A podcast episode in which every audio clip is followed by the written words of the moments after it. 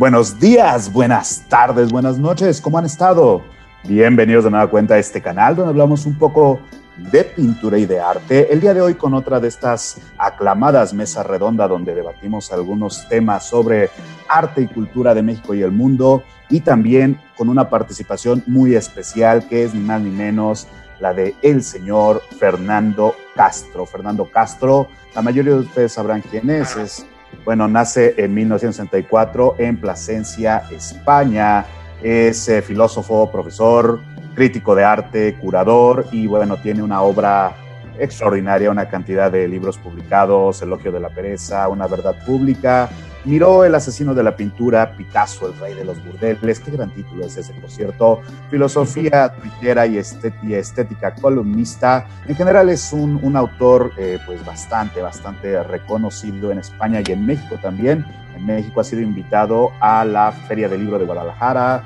No sé si a la UNAM, pero deberían. En general es una, una personalidad del mundo del arte y la cultura. También tenemos del otro lado a Ray, a, bueno, Rayitox para los amigos, Rayitox para los seguidores, Rayitox Talibán para los haters, artista conceptual, este, youtuber de arte, creador, eh, no sé cómo presentarlo, es como, ya saben, este, este artista integral del Renacimiento llevado al siglo XXI, claro que sí.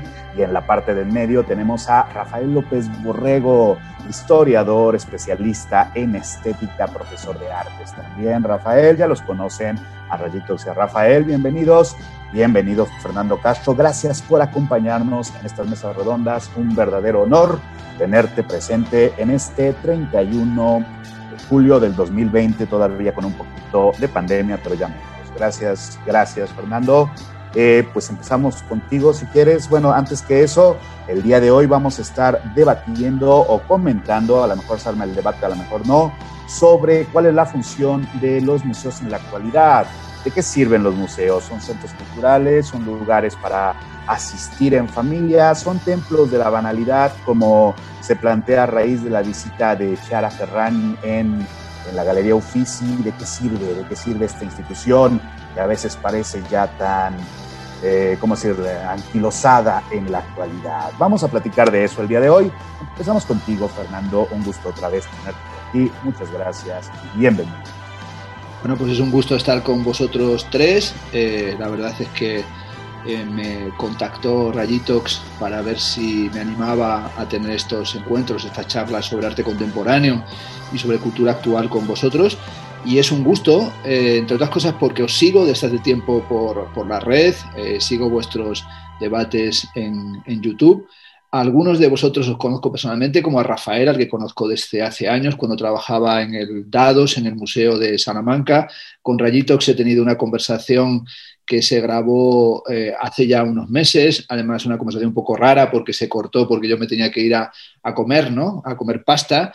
Y a tía Soriano, pues te sigo y la verdad es que es un gusto estar por fin eh, juntos y, hablando, ¿no? De entrada sí me gustaría decir, haceros un elogio a los tres, porque me parece que la labor que hacéis es muy importante. Es una labor eh, fundamental que es tratar de ofrecer contenidos artísticos y culturales en YouTube, ¿no? Esto que se llama los cultubers, ¿no? Ofrecer contenidos culturales y hacerlo además de una forma inteligente, ponderada y divertida, ¿no? Sin tratar de entrar en cuestiones de haterismos o tratar de ofrecer perspectivas, eh, como las llamaba Nietzsche, ¿no? de ranas, ¿no? que a veces son perspectivas tan cortas que finalmente no ofrecen nada. Y por tanto, pues para mí en muchas ocasiones sois un, oasis en medio del desierto eh, de YouTube o del desierto de la red. Eh, es un gusto siempre encontrarse con materiales inteligentes. ¿no?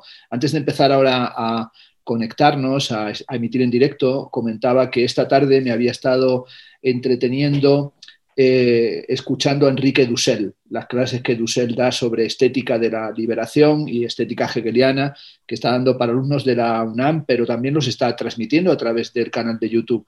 Y de paso me escuché una entrevista que le hizo mi hijo Ernesto Castro a Dussel cuando mi hijo hizo la gira que llamó la gira mexicana, ¿no? Y fue impresionante, ha sido impresionante esas dos horas que he estado escuchando a Dussel y luego la entrevista con Ernesto, porque estaban hablando de, filosofía, de estética, de arte, de cultura, de, estéticas decoloniales, del marxismo, de las, de las, trayectorias intelectuales que todavía nos permiten pensar nuestra época. Lo estaban haciendo con rigor pero también tratando de ofrecer eso que no es nada fácil, que se llama divulgación de calidad. Yo siempre he admirado mucho a la gente y a los profesores que he tenido que eran capaces de ser eruditos, pero también eran capaces a veces de dirigirse a un público más amplio, a un público al que no hay que tratar como un idiota, porque una de las cosas yo creo que más insultantes es tratar al otro como si no supiera nada, ¿no? Es lo que llamaba Jacques Rancière el saber del esclavo, ¿no? O la perspectiva del maestro ignorante que genera ignorancia en aquellos que le escuchan, sino con un respeto intelectual entendiendo que, hay una razón común, ¿no? que hay una posibilidad de acceder a una razón común. Por lo tanto, un gusto estar con vosotros hablando sobre arte, estética, cultura y hoy concretamente sobre este tema de los museos. Bueno, y daré una primera opinión al respecto. ¿no?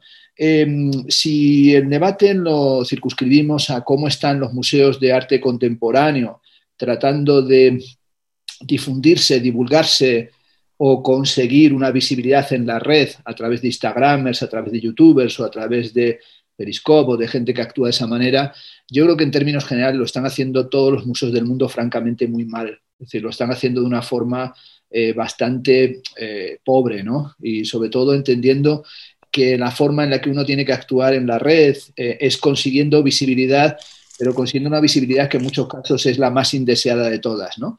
Hay una película que a mí me interesó mucho, la utilicé en el arranque de mi libro Estética de la Crueldad, que es la película que se llama The Square, es una película que hizo la carrera hacia el Oscar hace unos años. Desafortunadamente no ganó el premio a la mejor película en lengua extranjera.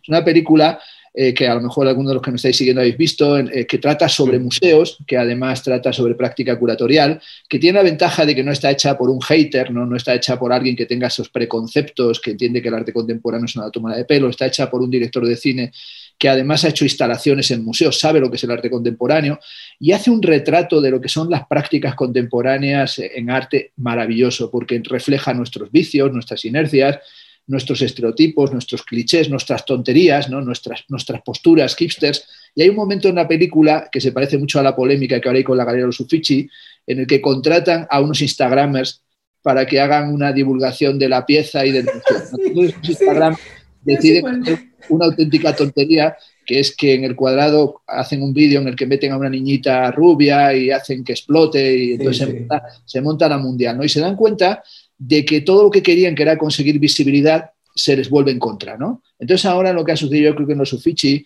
es que han buscado eh, divulgar o difundir el museo en un momento como este, ¿no? Del COVID y del post-COVID, de una forma tan, tan frívola y, tan absurda, que ni siquiera me parece escandalosa, entre otras cosas porque hay museos, como es el caso de los Uffizi, ¿no? Que, yo creo que no necesitan de Instagramers que valga, ¿no? Es decir, ya tienen eh, suficiente eh, capacidad de impacto y, de, y hay una tradición cultural que les asiste que no necesitan de ese, de ese tipo de tratamiento. Es decir, no creo que a nadie eh, que vaya a Firenze, que vaya a Florencia, necesite que le cuenten que allí se encuentra la primavera de Botticelli, que allí se encuentra eh, la medusa de Caravaggio, todas las guías turísticas, todo, antes de ir a Florencia, eh, cualquiera vaya con el David, o sea, va con una serie, vaya con la medusa, va con la logia de la señoría, es decir, hay una serie de cosas que antes de ir a Florencia las llevas ya metidas en el disco duro mental y hagas lo que hagas, eh, te, comerás un bistec a la fiorentina, tomarás pasta, cruzarás eh, el, puente del río Arno, irás al Belvedere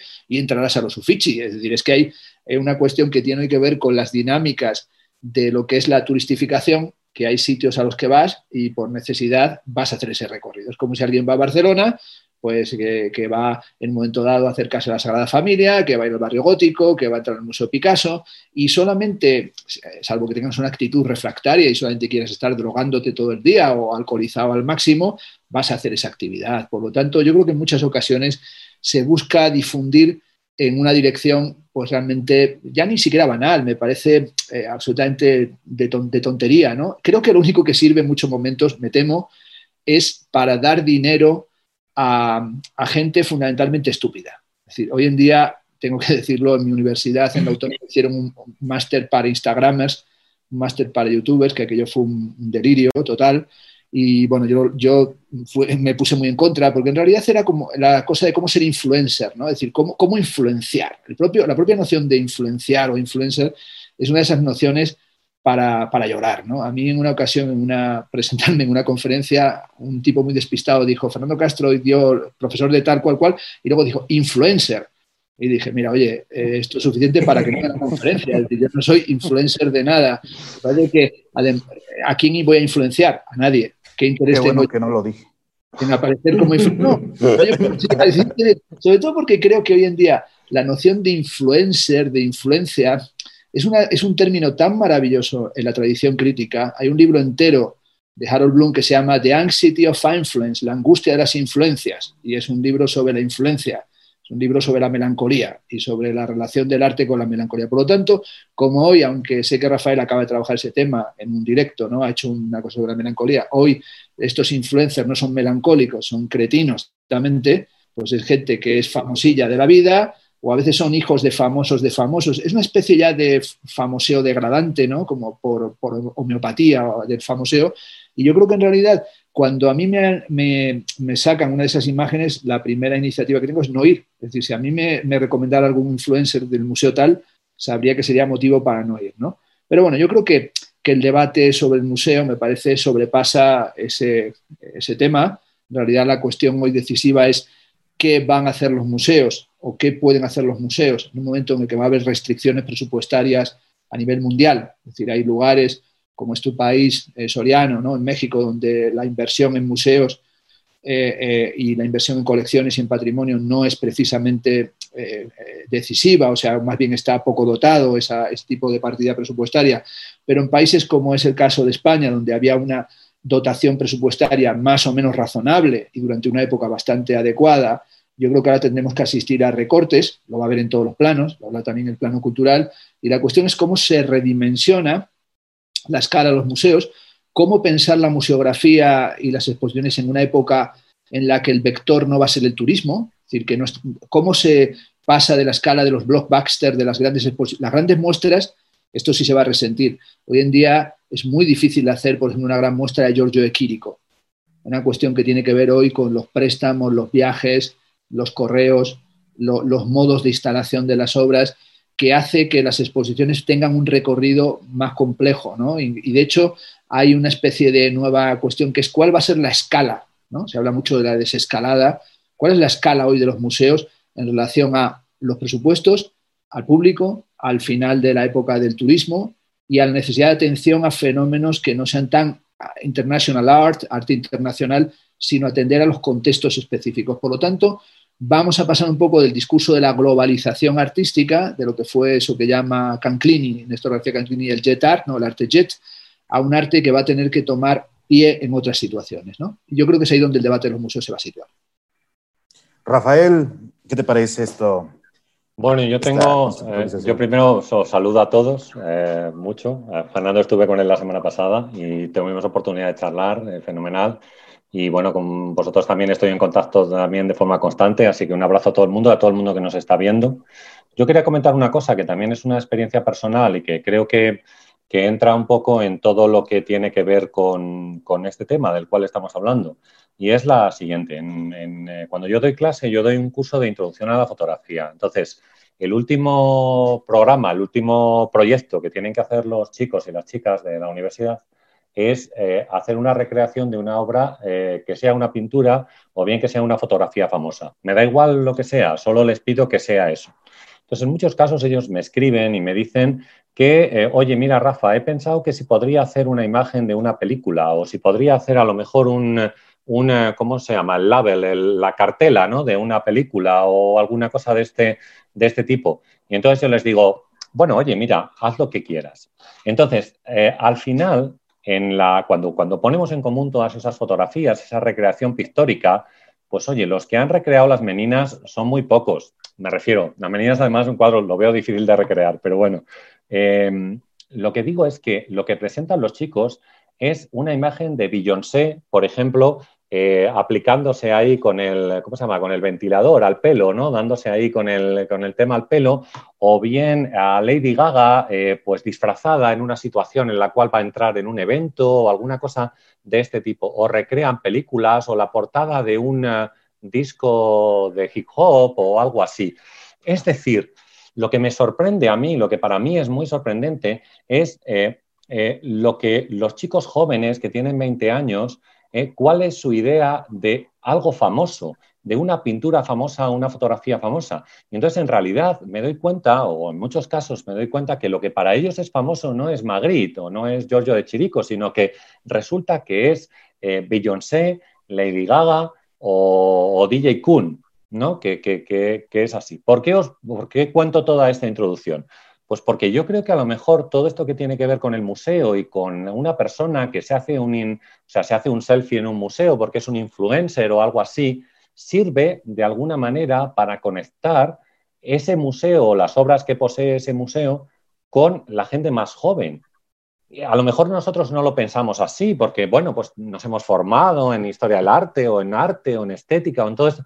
Y entonces resulta que, claro, la, Venus de Botticelli para nosotros significa una cosa diferente, pero para los chicos jóvenes eh, lo mismo no es así. Y en muchos casos lo que, lo que los chicos quieren o pretenden, y en esto el, libro de Juan Martín Prada, El ver y las imágenes en tiempo de Internet, es un libro fantástico, sabéis, que nos habla de todo esto, es es la imitación de lo que están haciendo estas figuras, eh, pues digamos, tan, eh, tan famosas. Imitan a las figuras famosas. Por tanto, si esa influencer ha ido al Museo de los Uffizi a, tomarse un selfie, y luego si queréis tratamos este tema del selfie más, con, con la Venus de Botticelli, ellos lo mismo quieren ir a hacerlo porque no conocen la Venus de Botticelli desde el mismo punto de vista que lo conocemos nosotros, que lo analizamos nosotros como estética, como ideal de belleza del siglo XVI o todo este, o todo este tipo de cosas. Así que yo creo que por ahí quizás podíamos ver la actuación de esta chica que contrató el museo para, para, para bueno, pues que, que como influencer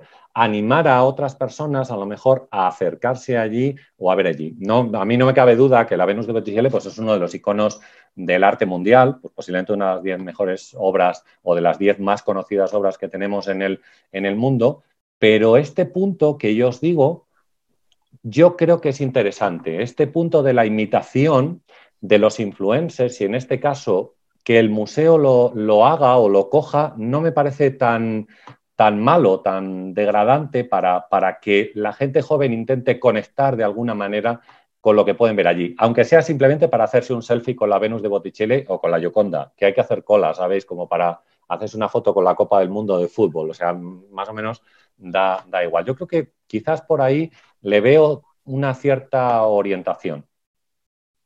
Rayitox, ¿cómo estás? Te veo muy um, pensativo, ¿qué opinas? Sí, bueno, no sé, es que yo no acabo de entender muy bien cuál es la polémica exactamente. O sea, en realidad, el único.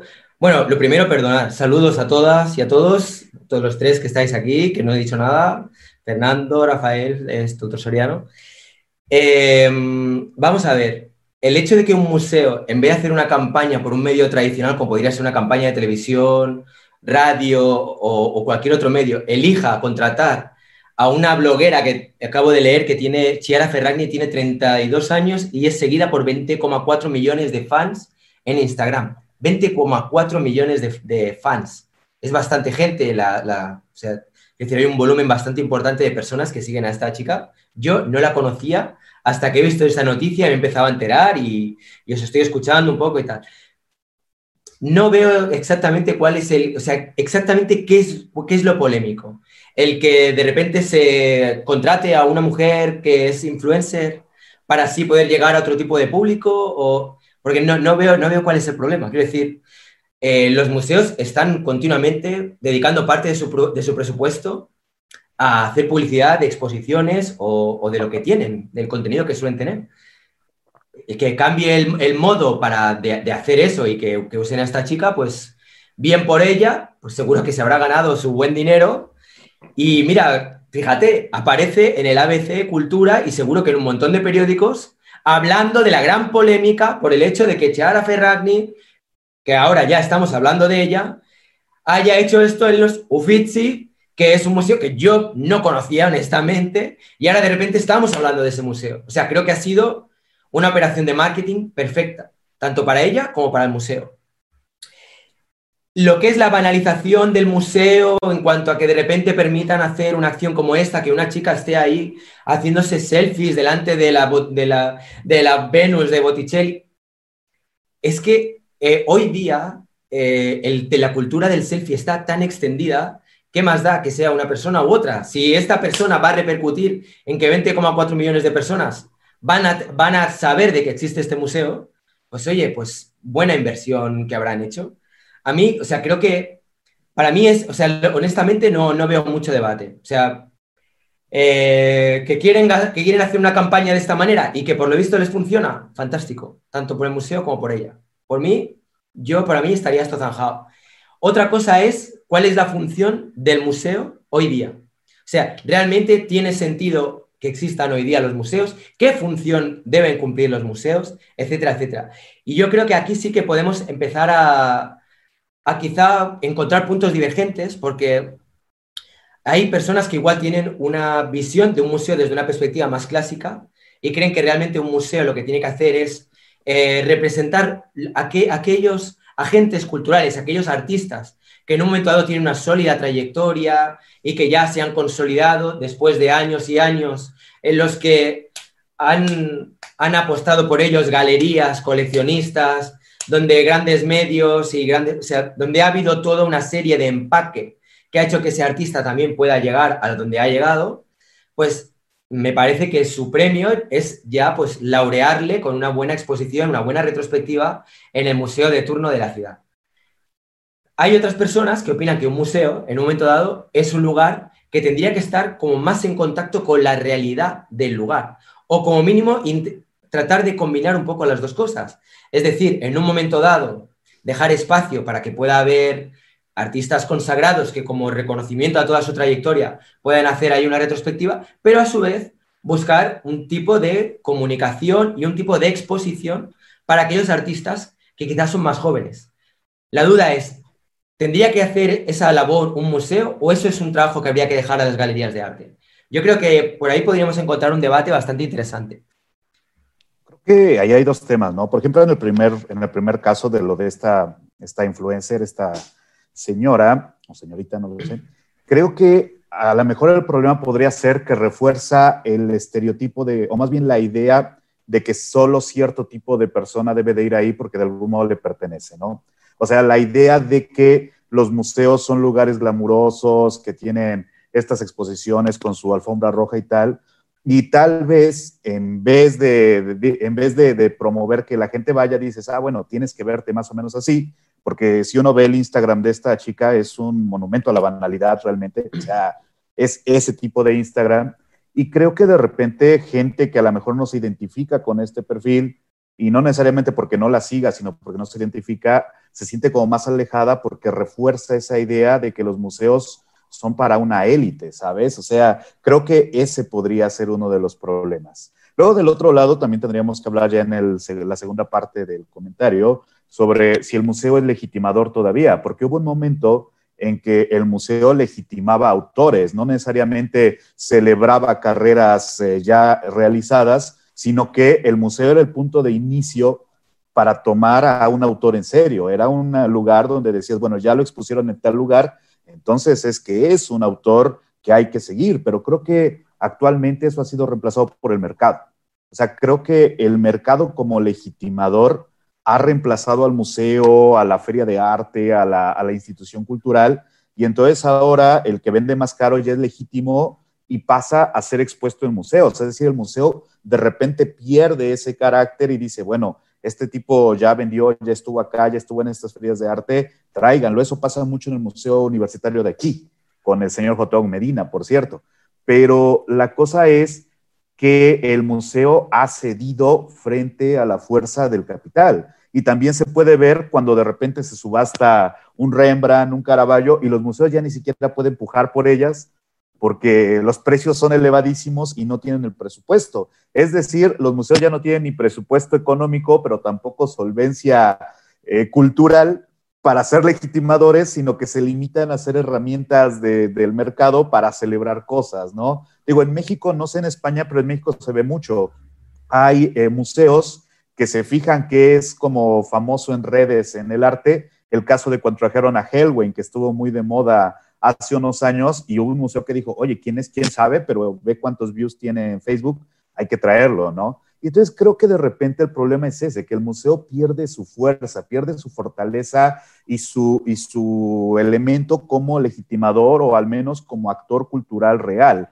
Y bueno, y de ahí se desprende todo esto de la selfie tal, porque bueno, sí va mucha gente, pero si la gente va a tomarse la selfie, yo no estoy seguro de que eso sea equivalente a ir con la conciencia de ir a visitar un museo. Decía Fernando, bueno, es que ya está en, el recorrido. Y creo que eso es ser demasiado optimista. No sé, por ejemplo, hay una película bastante malita de Julia Roberts o algo así, que, que, la chica tiene una ruptura amorosa y se va a Italia y come pizza y se va a no sé qué lugar y reza y se va a no sé qué lugar y consigue un amante y nunca se pasea por un museo. Y realmente hay gente que va a dar el tour europeo, conoce antros, se mete droga de, de manufactura europea, va a las playas, tiene amores de verano y nunca pasan por un museo. Eso lo conozco de primerísima mano, ¿no? Y entonces a lo mejor no es tanto que el museo tenga que atraer público, porque también el que tenga esta acción representa que hay cierto público al que no le está llegando. O sea, no es de a gratis que digas, vamos a contratar a Chara Ferro, como se llame, para, para que salga. No, obedece a una planeación donde dices, bueno, ¿qué público nos falta? No, pues los chavos, así chaborruqueando, decimos acá en México. Hoy hay que atraerlos. ¿Quién es el, el influencer? No, pues tráete a Dross, tráete a Villarán, tráete a no sé qué. O sea, creo que de algún modo eso sí banaliza, no en sí porque no sea útil o no tenga éxito, sino porque en vez de que te atraiga la fuente de cultura y de arte que podría ser, lo que te atrae es la repetición, la imitación de lo hace y entonces es cool.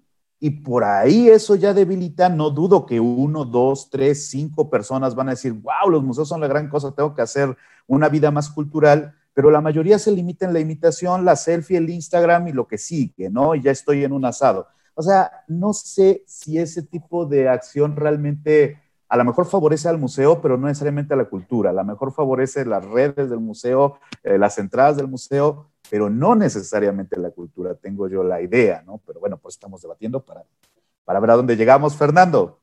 Yo creo que tiene que ver esto siempre con lo que llamaban ya los uh, hegelianos y Marx y los dialécticos el paso de la cantidad a la calidad, ¿no? o la relación entre cantidad y entre cualidad y cantidad. Al final em, tenemos siempre esa tendencia a pensar que uno de los asuntos fundamentales para el museo y para cualquier proyecto cultural sería eh, conseguir más público, ¿no? Y, el público es una, una, abstracción alucinante, ¿no? Entonces el público es, el público es una cantidad, el público es una masa agregativa, una masa agregativa que además no puede dejar de crecer, como también cuando se hacen los análisis económicos, que en muchas ocasiones que se habla de recesión o se habla de, una crisis o de un, cataclismo económico, se habla sobre, una iniciativa siempre creciente y, nunca decreciente y nunca ni siquiera estabilizada, que tiene un crecimiento continuo. Y esa especie de una idea de, casi en el sentido del pánico de Díaz Canetti, ¿no? cuando habla de masa, masa y poder, de una masa agregativa que no puede dejar de crecer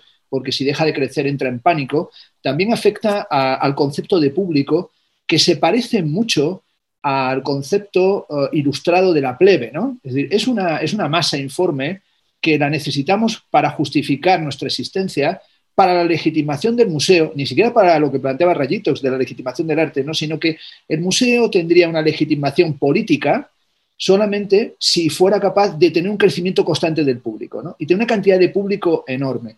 Eh, yo trabajo desde muchos años en una de las partes de mi profesión vinculado a los museos. ¿no? he trabajado em, eh, em, haciendo museos, asesorando a museos, formo parte del comité asesor del Museo Reina Sofía.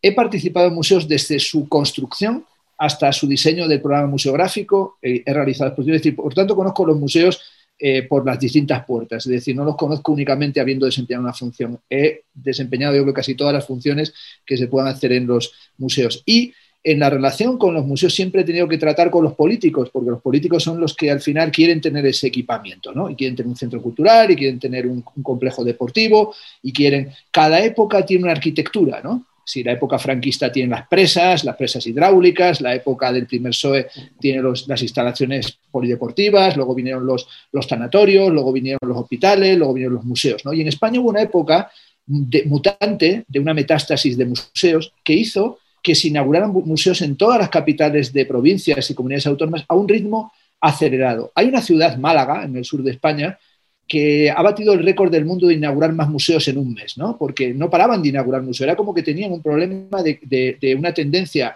continua a inaugurar un museo tras otro. Tienen un centro de arte contemporáneo, tienen el Thyssen, tienen el Picasso, tienen los museos rusos, tienen una sucursal del Pompidou.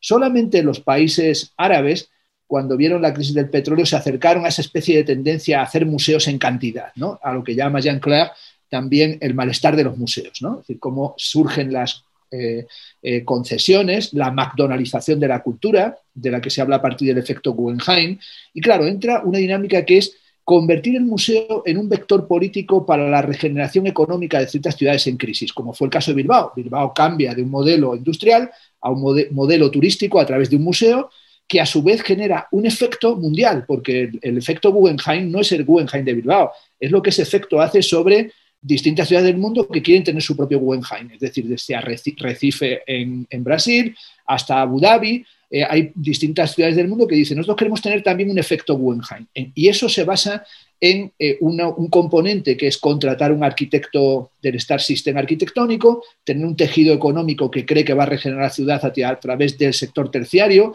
del sector servicios, una turistificación, lo que llama Saskia Sassen Global Cities, y un público que es un público tratado como un atajo enorme de idiotas. Es decir, lo único que se quiere de ese público es que sea una masa que entre a un museo. A mí lo que me parece más interesante cuando se habla del público, en singular, ¿no? y no de los públicos, es ¿para qué queremos tanta gente? Es decir, yo, he sido siempre alguien muy refractario, no soy ni agorafóbico ni, ni, claustrofóbico, pero a mí donde hay mucha gente tampoco me interesa ir.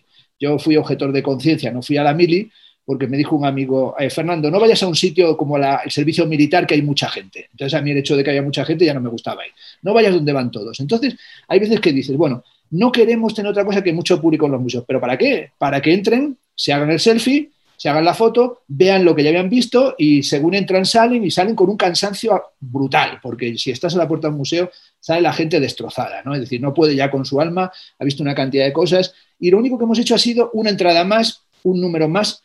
Yo he visto políticos a veces riñendo a un director de museo porque ese año había 10.000 visitantes menos en su museo, que es una chorrada, porque al final es muy fácil. Se puede tener todos los visitantes que se quieran en un museo.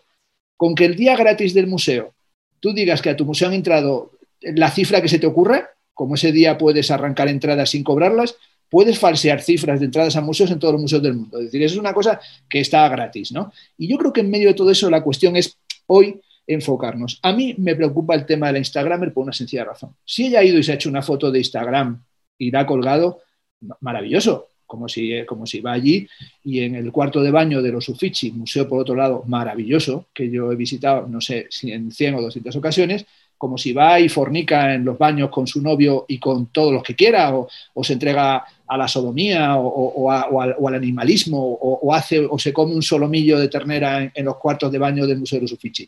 A mí lo que me preocupa es que el museo financie esa actividad, o peor que eso, que crea que financiando esa actividad beneficia al conocimiento, a la difusión y a, la tarea y a la misión del museo. Es decir, si un museo tiene por tarea solo tener más público, apague y vámonos. Es decir, que dejen de ser un museo, que busquen una secuencia para hacer televisión, que hagan una cadena de televisión a la manera de Fox o a la manera de Telecinco Italia o Telecinco España y conseguirán todo el público que necesitan. Es decir, si tenemos que hacer números, es muy sencillo. Esto nos pasa también en YouTube, lo sabéis vosotros de sobra, que lleváis más tiempo y que os entregáis más a esto. Es muy fácil conseguir también público si se quiere en, YouTube. Es decir, basta con tener una estrategia que no tenga nada que ver con, el contenido mismo. Es decir, si nosotros cuatro ahora, que estamos aquí, ahora mismo, en vez de estar hablando, eh, nos automutilamos, ¿no? Y nos cortamos cada uno de nosotros a la manera de la mafia japonesa, con un cuchillo, clac, clac, estos dedos, y creo que lo vamos a hacer, eh, que el público espere, que lo vamos a hacer en 10 minutos, y luego sacamos el pene y lo colocamos plan sobre la mesa clac, clac, clac, clac, y hacemos un performance a los Walhofer y nos troceamos en rodajas el pene y ofrecemos esos trozos nuestros de falo a los seguidores que nos metan una cantidad de dinero en la cuenta, coño, mañana somos trending topic en algún lugar. Dice, cuatro youtubers idiotas, cuatro perfectos cretinos, tres de ellos calvos. Fíjate qué noticia para Clipbout. Cuatro youtubers, ellos, de ellos calvos dos muy perjudicados y otro un tío con barba, es un poco raro, se automutilan y se trocean el miembro viril, por cierto, de proporciones no muy esplendorosas, y lo subastan en la red. Coño, tenemos ahí un pam, pam, un montón de gente que nos ha seguido. ¿Nos interesa eso? Pues no, hacerlo vosotros tres. Yo no voy a cortar el miembro en rodajas para tener más, más seguidores. Entonces, hay un momento en el que hay que calcular al museo para qué quiere más público. Yo te digo una cosa, No necesita, el museo no necesita más, más Instagramers, no necesita más que Ara Ferraggi o no necesita a la, a la, novia de Kiko Matamoros o a la hija del otro, al de la moto, el de la foto. Por ejemplo, hay veces que por casualidad eh, Shakira ha conseguido una titulación en filosofía griega. Ha hecho unos másters durante la pandemia y, creo, y se ha sacado unos cursos en filosofía griega. Lo ha colgado en su cuenta de Twitter y esa cosa que ha hecho ya sobre la filosofía aporta porque revela un interés sustantivo. Parece ser que ha hecho unos cursos y ella lo ha colgado con su, sin tirarse el rollo. Bien, porque hace que la gente entienda, coño. Y eso me parece más interesante porque no le han pagado por decir he hecho tal curso o tal otro. Pero es que a esta chica le dieron un dinero y los del museo, los de los Uffizi, creyeron que estaban haciendo la campaña eh, fabulosa. Y ella ha sacado su pastizal. Maravilloso, como dice Rayitos por ella, que ha vendido una moto gastada. Pero en realidad el museo equivoca mucho su tarea si cree que se tiene que dirigir a eso. El museo tiene que, repensarse a partir, eh, yo no soy un historiador de, lo moderno, soy un crítico del arte contemporáneo, pero sí creo que tiene que tener cuenta de cuáles son sus orígenes, ¿no? Y el museo tiene un origen ilustrado. Y aunque hagamos una deconstrucción de la ilustración, tiene que pensar sus orígenes ilustrados. Y tiene que pensar sus orígenes que tienen que ver desde el principio con la constitución de las disciplinas, ¿no? La crítica de arte, la historia del arte, la estética y el mercado, porque el museo surge al mismo tiempo que aparece el mercado del arte, pero surge porque aparece la burguesía. El museo es, el museo es una construcción burguesa. Y en tanto que construcción burguesa tiene una misión también política y hasta nacional, porque los museos se entienden a partir de la definición de las escuelas nacionales. Y si nosotros repensamos la cuestión de cómo se construye el museo como espacio de la memoria, porque en realidad el tema también del museo es por qué se llama museo, cuando apela a algo tan, tan anticontemporáneo como es la memoria. Hoy pedirle a la gente que tenga memoria es más difícil que tengan memoria a, que tengan eh, un, yate anclado en, el canal de, Venecia. Es decir, la memoria es una planta selectiva y prácticamente desaparecida. Es, es, endémica, es decir, no existe apenas ya memoria, ni la propia ni la colectiva. Por lo tanto, hay que pensar hoy qué es el museo, cuál es su función ¿Por qué inicia proyectos de, difusión, de divulgación, de comunicación tan totalmente chorras, tan ajenos a cualquier potencial comunicativo? Si vas a buscar influencers e Instagrams, busca figuras que realmente te puedan hacer un recorrido de eso. Por ejemplo, yo le había dado dinero a Jim Carrey eh, eh, para que hiciera eh, algo. ¿Por qué? Porque es una persona sustantivamente interesada por el arte porque tiene interés por el arte, porque además es alguien eh, que por ahí puede aportar. Cuando estaba Humberto Eco, que, era otro erudito, pues claro que son de esas figuras que dices, toma Humberto Eco, que ahí está todo lo que es, como, como escritor de bestseller, El nombre de la rosa, no sé qué, y haz con él una visita a un museo, monta una aproximación, eso te va a dar un público, que es un público al que le estás hablando desde el primer momento en qué experiencia puede tener en el museo. Si tú le estás diciendo, eh, que esa chica, que, contra la que no tengo nada, evidentemente, eh, ha hecho unas fotos y que el museo es un sitio guay para ir de Instagramer y para hacerte fotos, primero que le estás vendiendo humo, porque cuando llegan y se quieren hacer la foto no le van a dejar hacerse la foto. Por lo tanto, ya de entrada les estás vendiendo un engaño, es un puto fake eh, lo que están haciendo. Pero es, por ejemplo, a mí, por ejemplo, me interesó lo que hicieron los cartas, lo que hicieron, lo que hizo Beyoncé en el Louvre. ¿Pero por qué? Pues porque Beyoncé va al Louvre, y hace una pieza propia que es una relectura del tema del, colonialismo en el museo. es evidente que lo que hacen en la pieza de los Carters, ella con su, con su pareja, pues es una, me parece que eso es una obra que en sí mismo es un producto de estética contemporánea, de alta estética, y me parece que no es que aporte al Louvre, aporta a la historia de la cultura contemporánea, punto pelota. Es decir, yo, yo cuando salió el vídeo escribí para él en el suplemento de mi periódico, pero como una obra de arte contemporánea que no está animando a ir al museo, está animando a hacer cosas muy interesantes a partir del museo. yo creo que hoy en día eh, la cuestión es, ¿para qué los queremos en el museo? Y sobre todo en un momento, y a lo mejor por ahí podemos ir, que lo que habéis planteado los Soriano y Rayitos son dos temas. Uno, eh, ¿cuál es la legitimación? ¿Qué tipo de legitimación ofrece el museo? Decía Soriano, ¿no? Es decir, si es una legitimación intramuseística o propia a los códigos del museo, o el mercado ha subvertido los modos de legitimación del museo. Ese es un debate interesante. Y el otro, el que planteaba tú, Rayitox, que es el de Museo de Arte Contemporáneo, eh, ¿cómo aborda lo contemporáneo? Si aborda solamente lo patrimonial ya legitimado, ya eh, avalado, crítica historiográficamente, curricularmente, comercialmente, o atiende al arte contemporáneo. Y en esa línea diré que la mayor parte de los museos de arte contemporáneo del mundo desde hace tiempo asumieron que tenían que ser museos y Kunsthal. Es decir, museos y al mismo tiempo lo que llaman los alemanes Kunsthal.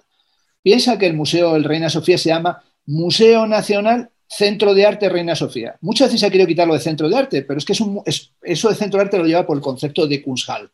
Cuando se abre el MoMA, eh, Gertrude Stein, la famosa escritora, dijo, Museo de Arte Contemporáneo es una contradictio in terminis, es un oxímoro. No puede ser museo y centro y de arte contemporáneo. Es decir, el museo tiene que ser un museo de arte del pasado, pero no de lo contemporáneo. Yo creo que ahí se equivocaba. Los museos tienen que tener una atención, primero por una razón, tienen que tener una cuestión patrimonial, primero hasta que no se cambie una cuestión. la UNESCO define las tareas de los museos. Es decir, hay una definición de lo que es un museo, una de las cuales es la patrimonial. Hay muchos museos del mundo que pasan de la colección o pasan de trabajar sobre su patrimonio, por lo tanto incumplen uno de los criterios para que te llamen museo. Hay muchos museos en España, muchos lugares, museo de no sé qué, pero ¿qué museo si no tienes ni colección?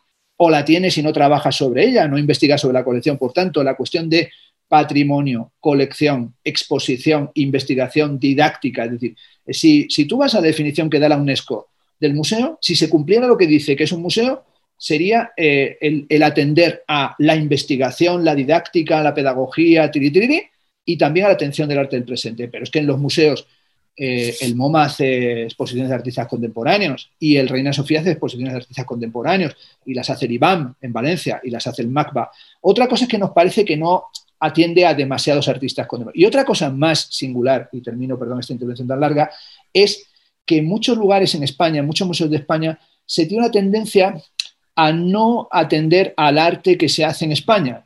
Esto suena un poco raro, pero sí es, pero es la verdad como un templo. Es decir, en España, si eres artista español, lo tienes más difícil que si eres artista extranjero, porque tenemos una actitud que viene de lejos, que es una mezcla de megalomanía, egolatría, narcisismo gigantesco imperialista o tardo imperialista o negro legendario, como se viene a decir, y complejo de inferioridad. Es decir, el español es bipolar. Entonces, en esa dimensión bipolar, a veces somos lo más y un segundo después somos una puta cagada. Entonces somos lo más y luego acto seguido somos un fracaso. Entonces eso nos lleva a que hay exposiciones constantemente de artistas extranjeros de un nivel de una mediocridad alucinante y artistas españoles a los que nos atiende. También pasa en México. Es decir, que en muchas ocasiones se expone a artistas extranjeros que dice, pues de fuck, ¿no? Es decir, ¿qué pasa aquí? Y un artista, es decir, esto se llama catetismo, ¿no? Es un esnovismo pseudocosmopolita que valora solamente lo que sucede fuera y desprecia lo que sucede en el contexto más cercano. Y yo creo que, vamos a tener que recalibrarlo todo eso. Es decir, esto no, la pandemia nos va, a obligar a prestar atención a lo que tenemos más cerca. Se acaba de inaugurar en el Reino de Sofía una exposición de Concha Jerez, que es una artista que vive en Madrid. Y se ha, podido inaugurar porque, porque no había que pedir las obras fuera. Pero es que ahora dice la gente, más de estas, esta es muy buena. Pero es que esta señora tiene que esperar hasta los ochenta y tantos años para poner y en México pasa tres cuartos de lo mismo. Es decir, yo creo que hay, eh, yo tengo tendencias al no ser nacionalista y al no ser patrioterista y al no caer en el españolismo, no, es una cosa que me repugna, eh, a alguna gente le parecerá mal, pero a mí, es que me repugna esa, esa, forma de ser. A mí me parece que hay que tener también una actitud que no sea la contraria, que es odiar todo lo que hace la gente que vive en el contexto en el que tú estás. Entonces, yo creo que, que algo fundamental es atender a los artistas del contexto. También es verdad que hay muchos momentos que si el museo solamente actúa como Kunsthal, que a veces lo hace, eh, tiene una perspectiva que es solaparse con las galerías, entonces va haciendo exposiciones de artistas demasiado jóvenes y a veces las hace al filo de la promoción de esos artistas, y eso también hay que tenerlo cuidado, porque hay una cuestión que se llama deontología, que la gente no sabe ni lo que significa la palabra. Hay un código deontológico, que son unas normas de no utilizar el espacio público para el beneficio privado de una forma eh, miserable y nepotista, por lo tanto hay muchos momentos en los que tienes que evitar.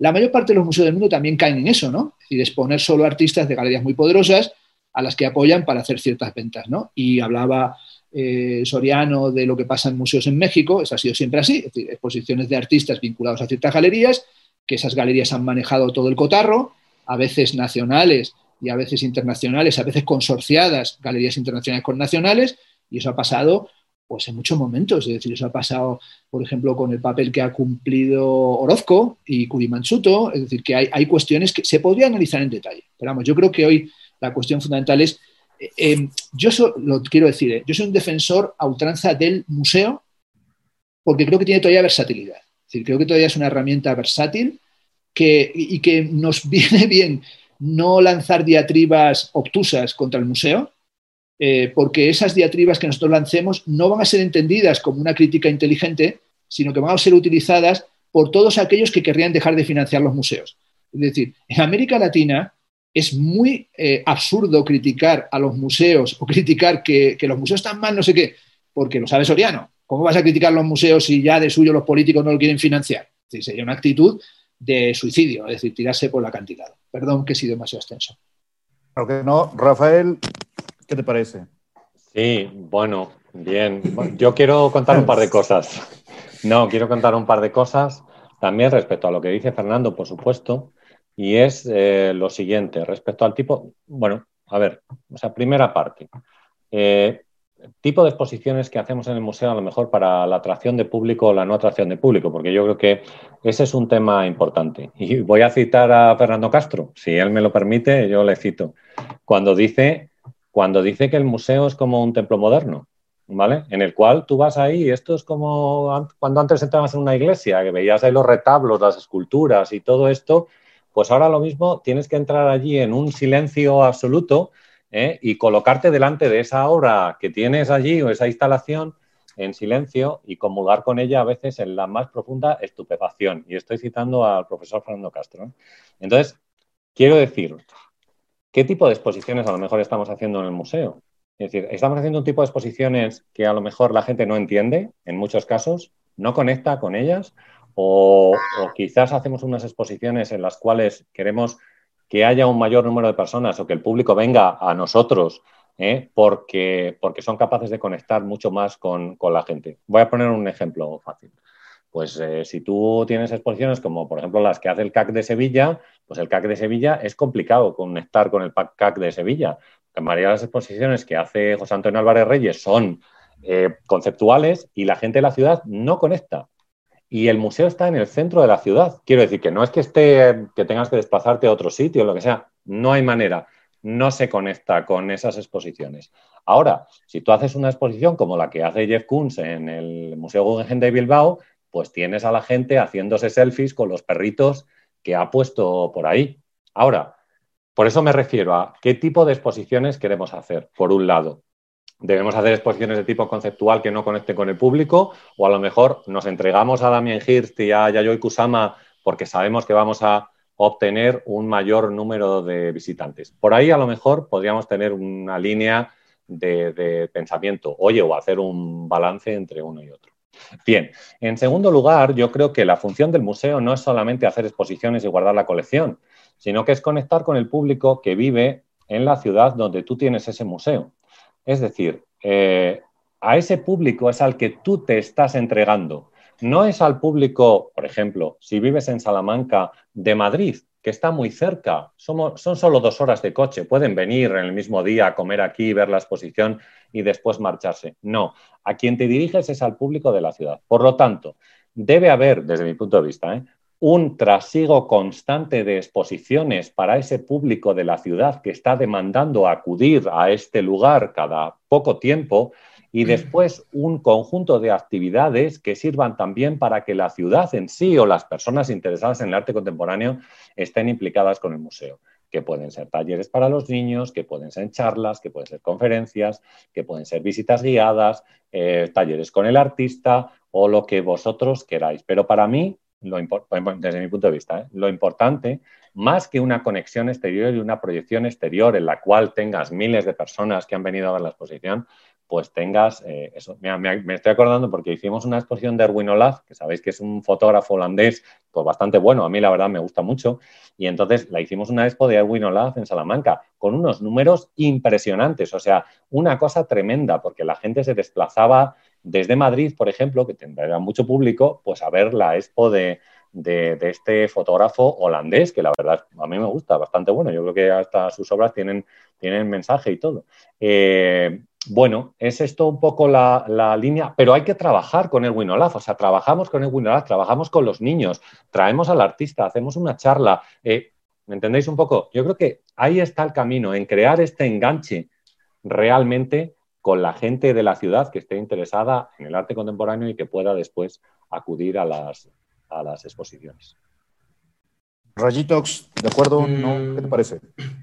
Vamos a ver, yo cuando estaba ahora escuchando al, doctor, a Fernando, perdón, em, o sea, lo que entiendo básicamente es que de alguna manera lo que tú estás diciendo es, en el caso de este museo en Florencia, el Uffizi, eh, hay, hay un interés que es el económico, ¿no? Entonces ellos en un momento dado, en vez de elegir el cultivar a su público e invitar a alguien que en un momento dado pueda contribuir a, conectar con personas que de algún modo tienen cierto nivel cultural y que pueden sentirse atraídas por el museo, lo que hacen es invitar a una persona que no tiene absolutamente nada que ver con el arte, ¿no? Y que va a traer un tipo de público que probablemente no va a tener nada que ver con el arte y que va a ir ahí a hacerse selfies sin tener prácticamente ni idea de, qué, qué cuadro es el que están eligiendo para hacerse el selfie, ni quién es el artista, etcétera, etcétera. Vale, yo creo que hay una cosa que, que hay que tener en cuenta, y, creo que tú eres seguramente plenamente consciente de ello, y es que, como tú bien decías antes, los museos se deben a instituciones gubernamentales a las, ante las cuales tienen que rendir cuentas, ¿no? Y esas cuentas, desgraciadamente, son, por lo general, pues eso, número de visitantes, que o bien pueden hacer que el día del espectador eh, aparezca como que ha entrado mucha más gente de la que realmente ha entrado, o no, pero sea como sea, ahí tiene que haber unos números que justifiquen esa inversión millonaria en, ese museo. La realidad es que nos guste o no, hoy día todo se mide por dinero. Se mide por dinero, por likes, por seguidores, es decir, por la influencia que puedas tener a nivel mediático. Lo de esta chica, desde luego, mm, estoy de acuerdo contigo. El tipo de público al que ella va a ir dirigida probablemente no sea el tipo de público que sea pues, un potencial cliente o visitante de este museo. Pero eso al museo obviamente le da igual. El museo lo que quiere son visitas. Visitas al museo. Le da igual si esa persona es súper culta y te sabe recitar de memoria, yo qué sé, cualquier catálogo de cualquier artista o si es una persona súper entendida de arte o no. Quiere que entre ahí, que pase por la taquilla y que deje su dinero y que sobre todo contabilice como que hay movimiento de, de gente. Entonces, desde esa perspectiva, la operación de marketing me parece correcta, porque consiguen su objetivo, que es rendir cuentas. Entonces, el problema quizá es un problema de base. Es, es, em, es lícito que el museo tenga que estar rindiendo cuentas en función de la, de la cantidad de visitas que tiene, que creo que es un poco donde ibas tú. Pues quizá tendrían que cambiar esos parámetros, pero cambiar esos parámetros no es un tema de museo, es un tema de concepción de, concepción social, o sea, requeriría que toda la sociedad asumiera que el museo tiene un papel enriquecedor a nivel cultural, que es capaz de, enriquecernos simplemente eh, por, el, darnos la oportunidad de conectar con artistas que quizá normalmente eh, no están a nuestro alcance. Pero eso ahora mismo, hoy por hoy, me parece, a mí me parece que es utópico. O sea, creo que es realmente complejo que se pueda llegar a ese punto en el que el museo pueda conectar con la institución y convencerla de que es mejor invitar, eh, pues yo qué sé, organizar una exposición de Giorgio de Chirico, como bien decías antes, antes que pues un Damien Hirst o un Jeff Koons, que va a tener mucho más tirón, o un Dalí.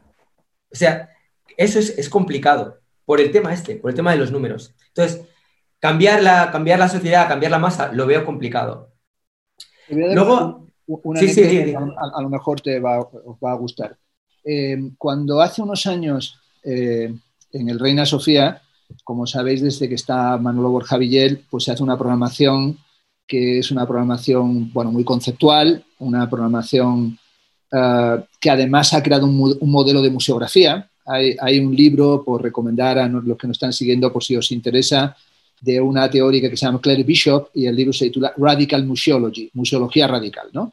Entonces, en ese libro, Claire Bishop analiza los museos que han marcado la nueva forma de entender la museografía. ¿no? Entonces, para ella, esos museos que han marcado, los que han marcado la nueva forma de entender la museografía son fundamentalmente la remodelación, la, creación de la Dia Beacon, del espacio de Beacon donde está la colección de la Dia Foundation, que es uno de los templos del arte, ¿no? Los que hayáis ido, es, es una peregrinación que se hace desde Nueva York, 40 minutos por la Hudson Line, ¿no? por Hudson River, y vas ves allí la colección minimalista. ¿no?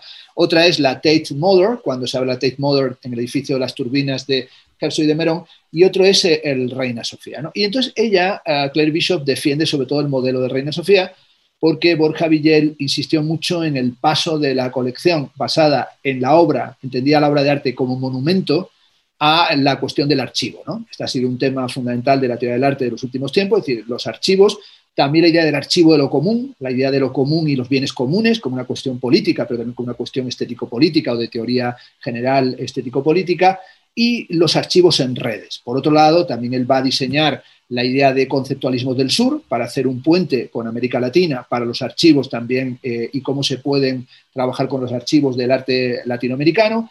También reorganiza la colección a partir de nudos problemáticos en los que, por ejemplo, la remodelación del entorno del Guernica está entendido no como un cuadro, como lo entendía el, MoMA, ni como lo entendía antes el Reina Sofía, sino como un cuadro para un pabellón, que es el pabellón de la República del 37. Es decir, es un museo que lo puedes visitar como un turista que llega, saca la entrada y va a ver el Guernica, o va a ver las obras de Miró, o va a ver las obras de Juan Gris, o va, o va a ver eh, la historia del arte del siglo XX, pero te ofrece necesariamente unas narrativas, lo que llama James Clifford, unas zonas de contacto que ya no tiene que ver con que haya actividades complementarias, sino que la propia curaduría, el propio desarrollo del museo es una trama, es una trama intelectual, que además es una trama que genera un debate ideológico, un debate, un debate político, es decir, ofrece una experiencia que no es una experiencia estética en el sentido decimonónico, sino que es una experiencia de interlocución, es una experiencia discursiva. El caso es que los patronos del museo nos dijeron que había que programar algo que llegara al público, lo, de siempre, y nos dijo uno muy brillantemente, si estás en la ópera no puedes programar solamente música del siglo XX y XXI, no puedes programar de Schoenberg a Elliot Carter, de Elliot Carter a Terry Riley, a Steve Reich. Tienes que programar a Beethoven, tienes que programar a Mozart y tienes que hacer a Wagner cada cierto tiempo. Era un ejemplo buenísimo, es decir, no puedes estar poniendo solamente música eh, dodecafónica, postdodecafónica, minimalista y postminimalista, pero no lo va a entender ni Cristo, música que es, es, un, es, un, arte que requiere también de una entrega intelectual muy profunda, muy, muy, muy densa, y nos dijo, vamos a hacer exposiciones más que lleguen al público. Y preguntamos, ¿cuál? Y nos dijo, Dalí. Bueno, yo tengo una fobia a Dalí que ni os imagináis. Entonces dije, hostia, Dalí. En total, que nos vimos obligados a hacer Dalí y decidimos hacer un Dalí para los no dalinianos, es decir, el Dalí interesante, o para mí me parece interesante, intelectual, ¿no? El Dalí escritor, que es un escritor tremendo, el Dalí cineasta, con Buñuel, de Xin Andalú, el Dalí performer, que también es un performer de la de Dios, es decir, el, pintor, Soriano es pintor, el Dalí pintor es un manierista, ¿no? Dalí pintor es un pompier, es un pintor pompier que tiene partes buenas, pero es un pintor que tiene partes deleznables, ¿no? Y entonces hicimos la exposición, y viene la anécdota, se hace la exposición, la más visitada de la historia del museo, hasta que hicimos la de Picasso de T.G. Clark, ¿no? Bueno, la gente daban vueltas las colas, el público en fila allí, hubo que ampliar el museo, se hacían visitas de noche y todo porque salía la gente por la calle, o sea, no se podía, aquello fue el, el fin del mundo, o sea, no, no había forma de que, y nosotros hemos hecho una exposición contra Dalí o para intentar que, que, Dalí, el mito Dalí fuera cuestionado. Era una exposición que al público no le iba a gustar, porque era una exposición de Dalí cineasta, como digo, Dalí intelectual, Dalí escritor. Y el último día entrevistaron con aquellas filas gigantescas de público al director del museo, a mí, a otros cuantos para hablar. Y entonces eh, lo emitieron en el telediario, en la hora de máxima audiencia. Y lo mejor fue que explicamos lo que era la exposición, lo que era el concepto, etcétera, etcétera. Y dijo ya la presentadora, no cabe duda de que esta exposición ha sido muy importante y ha aumentado un 70% el consumo de bocatas de calamares en la zona de Atocha.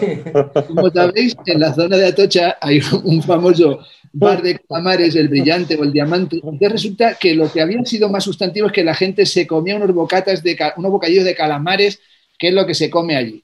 Entonces dije, esto es lo bueno de los medios de comunicación. Yo quiero decir que tengo una relación con los medios, a mí me encantan las cuestiones de los más media trabajado para los periódicos desde que era un niño pequeño y he trabajado para televisión y me encanta todo lo que es la difusión, la divulgación y no solamente la docencia universitaria. Pero creo que también tenemos que, saber cuál, qué es lo que queremos hacer con los públicos, para qué queremos los públicos. Y tú dices bien, Rayito, habrá que convencer a los políticos de que entiendan a quién se dirige el museo. Por eso digo que hay que redefinirlo y hay que definirlo como lo que sea. Estamos, por ejemplo, la ópera. La ópera nadie cuestiona que se haga ópera, la financiación de la ópera es una de las cosas culturalmente más caras que uno se puede imaginar. Poner en escena una ópera de Schoenberg o, el Boisek o poner en escena Lulu de Berg vale un dineral. Poner en escena una ópera de Wagner eh, es un dinero brutal. Eh, las entradas eh, son prohibitivas, no podemos pagarlos cualquiera. Es decir, tú intentas sacar una entrada ahora para el Liceo, para la Escala de Milán, para, para el Teatro Real de Madrid, valen 200 euros y 300 euros las entradas. Es decir, eso sí que es elitista. Es decir, la entrada más barata eh, es un precio que no va a poder pagar ningún estudiante. Es decir, precios aristocratizantes. Pero nadie cuestiona que se haga la ópera. Se hacen cinco representaciones, quiere decir que van a ver ese espectáculo un promedio de 1.500, 2.000 personas y ya está. Y nadie cuestiona eso. Pero es que yo creo que tenemos que aprender que hay campos del conocimiento y campos culturales que no tienen por qué ser masivos. Es decir, a mí me pone los nervios cuando yo me dedico a un campo de la investigación, la filosofía, y dentro de ello a la estética, que no es que sea minoritario, es ultra minoritario, pero en su carácter ultra minoritario me parecería absurdo eh, en algún momento tratar de llegar a una divulgación que no conseguiríamos ningún beneficio para ello. Imaginemos que ahora, por una razón la que fuera, se produce el don de lenguas del día de Pentecostés y nos convertimos los cuatro en expertos en Baruch Espinosa o en Aristóteles, que sería más jodido a estas horas de la tarde en España y de la mañana en México. Entonces nos diera por hablar en griego, en el griego de Aristóteles, y nos pusimos a hablar de la metafísica de Aristóteles. Primero se marcharían del canal un montón de gente, porque en griego clásico no lo entenderían todos, ¿no? Pero de repente tendríamos que tomar la decisión de si nos interesaba dirigirnos a 15 personas interesadas por Aristóteles o divulgando Aristóteles, iniciar una, especie de performance pseudo-aristotélico que sería una farsa, porque yo cada vez que he tenido clases de ciertas cuestiones he preferido el profesor que me ha dicho, señores, Kant es dificilísimo, es muy jodido de entender, prepárense porque hay que estudiar. Es decir, yo, una de las cosas que he valorado de, de los directos y de lo que he escuchado a Soriano, es que el doctor Soriano siempre le veo que advierte que es que nuestro campo es un campo de investigación y que no podemos eh, banalizarlo, pero no banalizarlo, que no podemos tampoco ni siquiera frivolizarlo. A mí me encanta el humorismo y la diversión, sí, pero no podemos dejar de decir que es un campo de investigación tan consistente como lo es la química y como lo es la física y como lo es el psicoanálisis y como lo es la lógica matemática y como lo es la aritmética y como lo es la, oncología. Yo he dado cursos ahora en, en, un centro de investigaciones oncológicas. Y si lo haces con rigor, tu rigor es un rigor equiparable al que tiene el otro. Y, en muchos momentos hay que, o sea, hoy lo peor que tenemos los del mundo del arte y la cultura es pretender que nuestra disciplina es una disciplina que tiene que llegar a todo el mundo, en una especie como de, apertura a un, populismo, que eso sí que me parece ya la banalidad total, de tiene que llegar a todos, que no, yo tengo a veces alumnos que me quedo muerto y me llega y me dice un alumno, es que el arte no lo entiende eh, la vecina del cuarto. Y digo, ¿quién vive en el cuarto? Eh, es que mi madre tampoco lo entiende. Y le dije, ¿tu madre tiene algún problema neurocognitivo? ¿Por qué no lo entiende? Primero que no nos dirigimos ni a la vecina del cuarto ni a tu madre. El arte eh, es un campo de conocimiento que trae una elaboración de tal cantidad de tiempo y, en mi opinión, surge desde la ilustración su autonomía, ¿no? Y que empieza a articularse de una forma discursiva clarísima, que creo que en muchos momentos eh, eh, es bueno también transmitirle al público y al público a todos los niveles, que este es un campo maravilloso de investigación, de dificultad. Decía Lezama, solo lo difícil es hermoso. Por tanto, no, hagamos tampoco a veces una bajada de escalones porque no estamos dirigiendo a nadie. Te diré una cosa. Yo estoy convencido, porque llevo muchos años en la didáctica, en la divulgación, en los medios de comunicación, que los selfies de la Instagramer, influencer italiana, no han llevado un espectador al Museo de los Uffizi. No han llevado a uno solo, a ninguno. Es decir, lo que ha reportado es mucha gente que le ha dado el like o que le ha dado el corazoncito o que ha visto la cosa allí. Por ejemplo, eh, hoy vi a la, me decías, tiene 20 millones de seguidores. Hoy he visto unas fotos en Instagram y un reportaje sobre la mujer de Cristiano Ronaldo.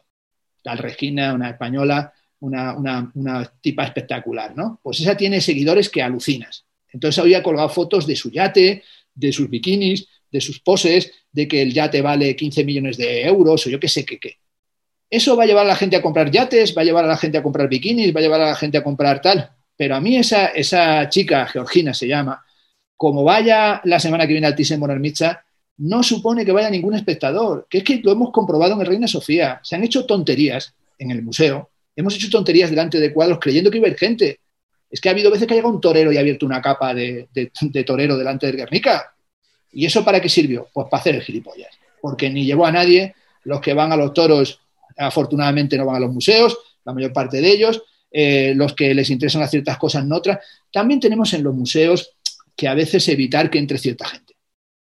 Oh, una, pregunta, una pregunta, Fernando, ya que querías introducir esa anécdota, ya veo que te vas. Eh, una cosa, o sea, ¿tú crees que realmente entonces el museo tiene que ir solamente dirigido a un, a un, a un sector muy concreto de la población y no tratar de abrirse? O, o sea, ¿cómo, Porque yo creo que en un principio se supone que la función del museo es lo que yo, lo que yo entiendo, ¿eh? es como intentar que el máximo de gente posible pueda sentir interés o pueda disfrutar de, pues, de, pues yo qué sé, determinadas ofertas culturales, ¿no? Determinadas exposiciones, etcétera. Sí. eso, es el, Vaticano. Antes, antes, de, antes, del siguiente round, antes del siguiente round, vamos a agradecer a las casi 400 personas que nos están viendo, por cierto. Les recordamos que si no se han suscrito, suscríbanse. Ya vamos a entrar a la segunda hora de este debate que se está poniendo intenso. Así que vamos a hacer un poquito de tiempo para que respiren. Y también les recuerdo que si quieren colaborar con su apoyo vía Super Chat, vía like, del modo en que ustedes quieran, o si quieren invitar a su tía, a su mamá, a su abuelita, a sus hijos para que vengan a ver el debate de este día, también lo pueden hacer y se lo agradecemos. Eh, yo quisiera comentar algo al respecto. Hay como, como varios temas ahí, digo, no, no he querido interrumpir. Pero, eh, no sé, creo que uno de los temas es que, al menos para mí, la selfie está sobrevalorada, ¿sabes? O sea, creo que incluso los que toman selfie ya no ven la selfie como era antes. Creo que el tema de, de la selfie en el museo se ha banalizado igual que la selfie en cualquier otro lugar, ¿no? Ya ni, ya ni, ya ni ese valor de la selfie vale. Todo el mundo hace selfies, cada vez hay mejores cámaras. Luego, algo que decía eh, Fernando al respecto de que eh, atacar al museo es tirarse en el pie en México, por ejemplo. Yo creo que si bien hay que defender la existencia del museo, hay que cuestionar la administración del museo, que creo que por ahí podríamos hablar. A lo mejor el problema no es el museo en cuanto lugar, en cuanto institución, sino más bien los administradores tendría que revisarse quiénes son, ¿no? Digo, no sé en España, pero es muy común que eh, se improvise mucho en los museos mexicanos. O sea, alguien que a lo mejor tiene alguna experiencia en un área, pero nunca ha sido ni siquiera curador, pero ya es director del museo y, lo manejan entonces como un asunto empresarial. A lo mejor por ahí lo que habría que pensar es que si bien todo se maneja en números, en dinero, en seguidores, la finalidad de la, del arte, de la cultura, de la educación no puede ser medida en cuánto ganamos este año. O sea, el, punto de, de, las instituciones culturales no puede ser cuánto dinero entró en, esta, en este semestre. O sea, el punto del arte y la cultura no es el dinero. O sea, creo que ese es el problema. Que la realidad se mueva así hace creer que sería absurdo que el arte y la cultura no se moviera así, pero la esencia del museo y en sí de, las instituciones dedicadas al arte no debería de ser la ganancia. Para eso están las, las eh, casas de subastas, para eso están las galerías comerciales pero el museo no es ni una casa de subastas ni una galería comercial, creo yo. O sea, creo que ahí hay otro problema. Digo, aunado al problema de la administración, que si bien hay que proteger la existencia, insisto, sí hay que cuestionar cuando ponen a alguien que evidentemente no está preparado para llevar a un museo. Luego, lo otro sobre, sobre lo que comentaban en, en este momento acerca de, de el público que debería de atraer. Yo creo que podríamos hacer un paralelismo con la función del crítico actual. O sea, ¿cuál es la función del crítico actual? ¿Construir públicos o, destruir a Van Gogh? O sea, ¿qué hace el, crítico? ¿Qué hace el museo? ¿Cuál es su función? Tiene que construir públicos, a lo mejor tiene que atraer a gente que no le guste, pero tratar de formarla dentro. Digo, mi visión es que si bien va a haber un público especializado, porque es lo que yo he comentado varias veces, cuando has estudiado sobre artes a niveles de posgrado, por mucho que la gente quiera creer que el arte es un derecho y en efecto la apreciación del arte es un derecho, para llegar a ese nivel tienes que aprovechar otro derecho que es el derecho al aprendizaje y al conocimiento.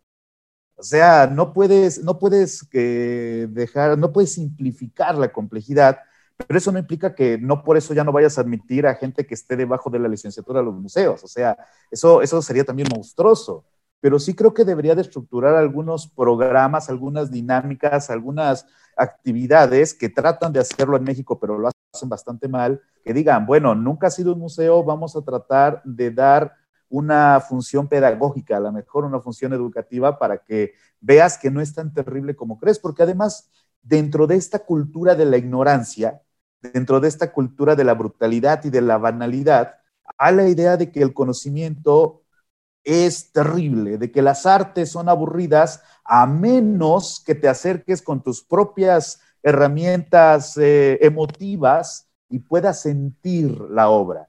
Y entonces dentro de la cultura de la brutalidad, lo único que vale es que la obra se explique por sí misma.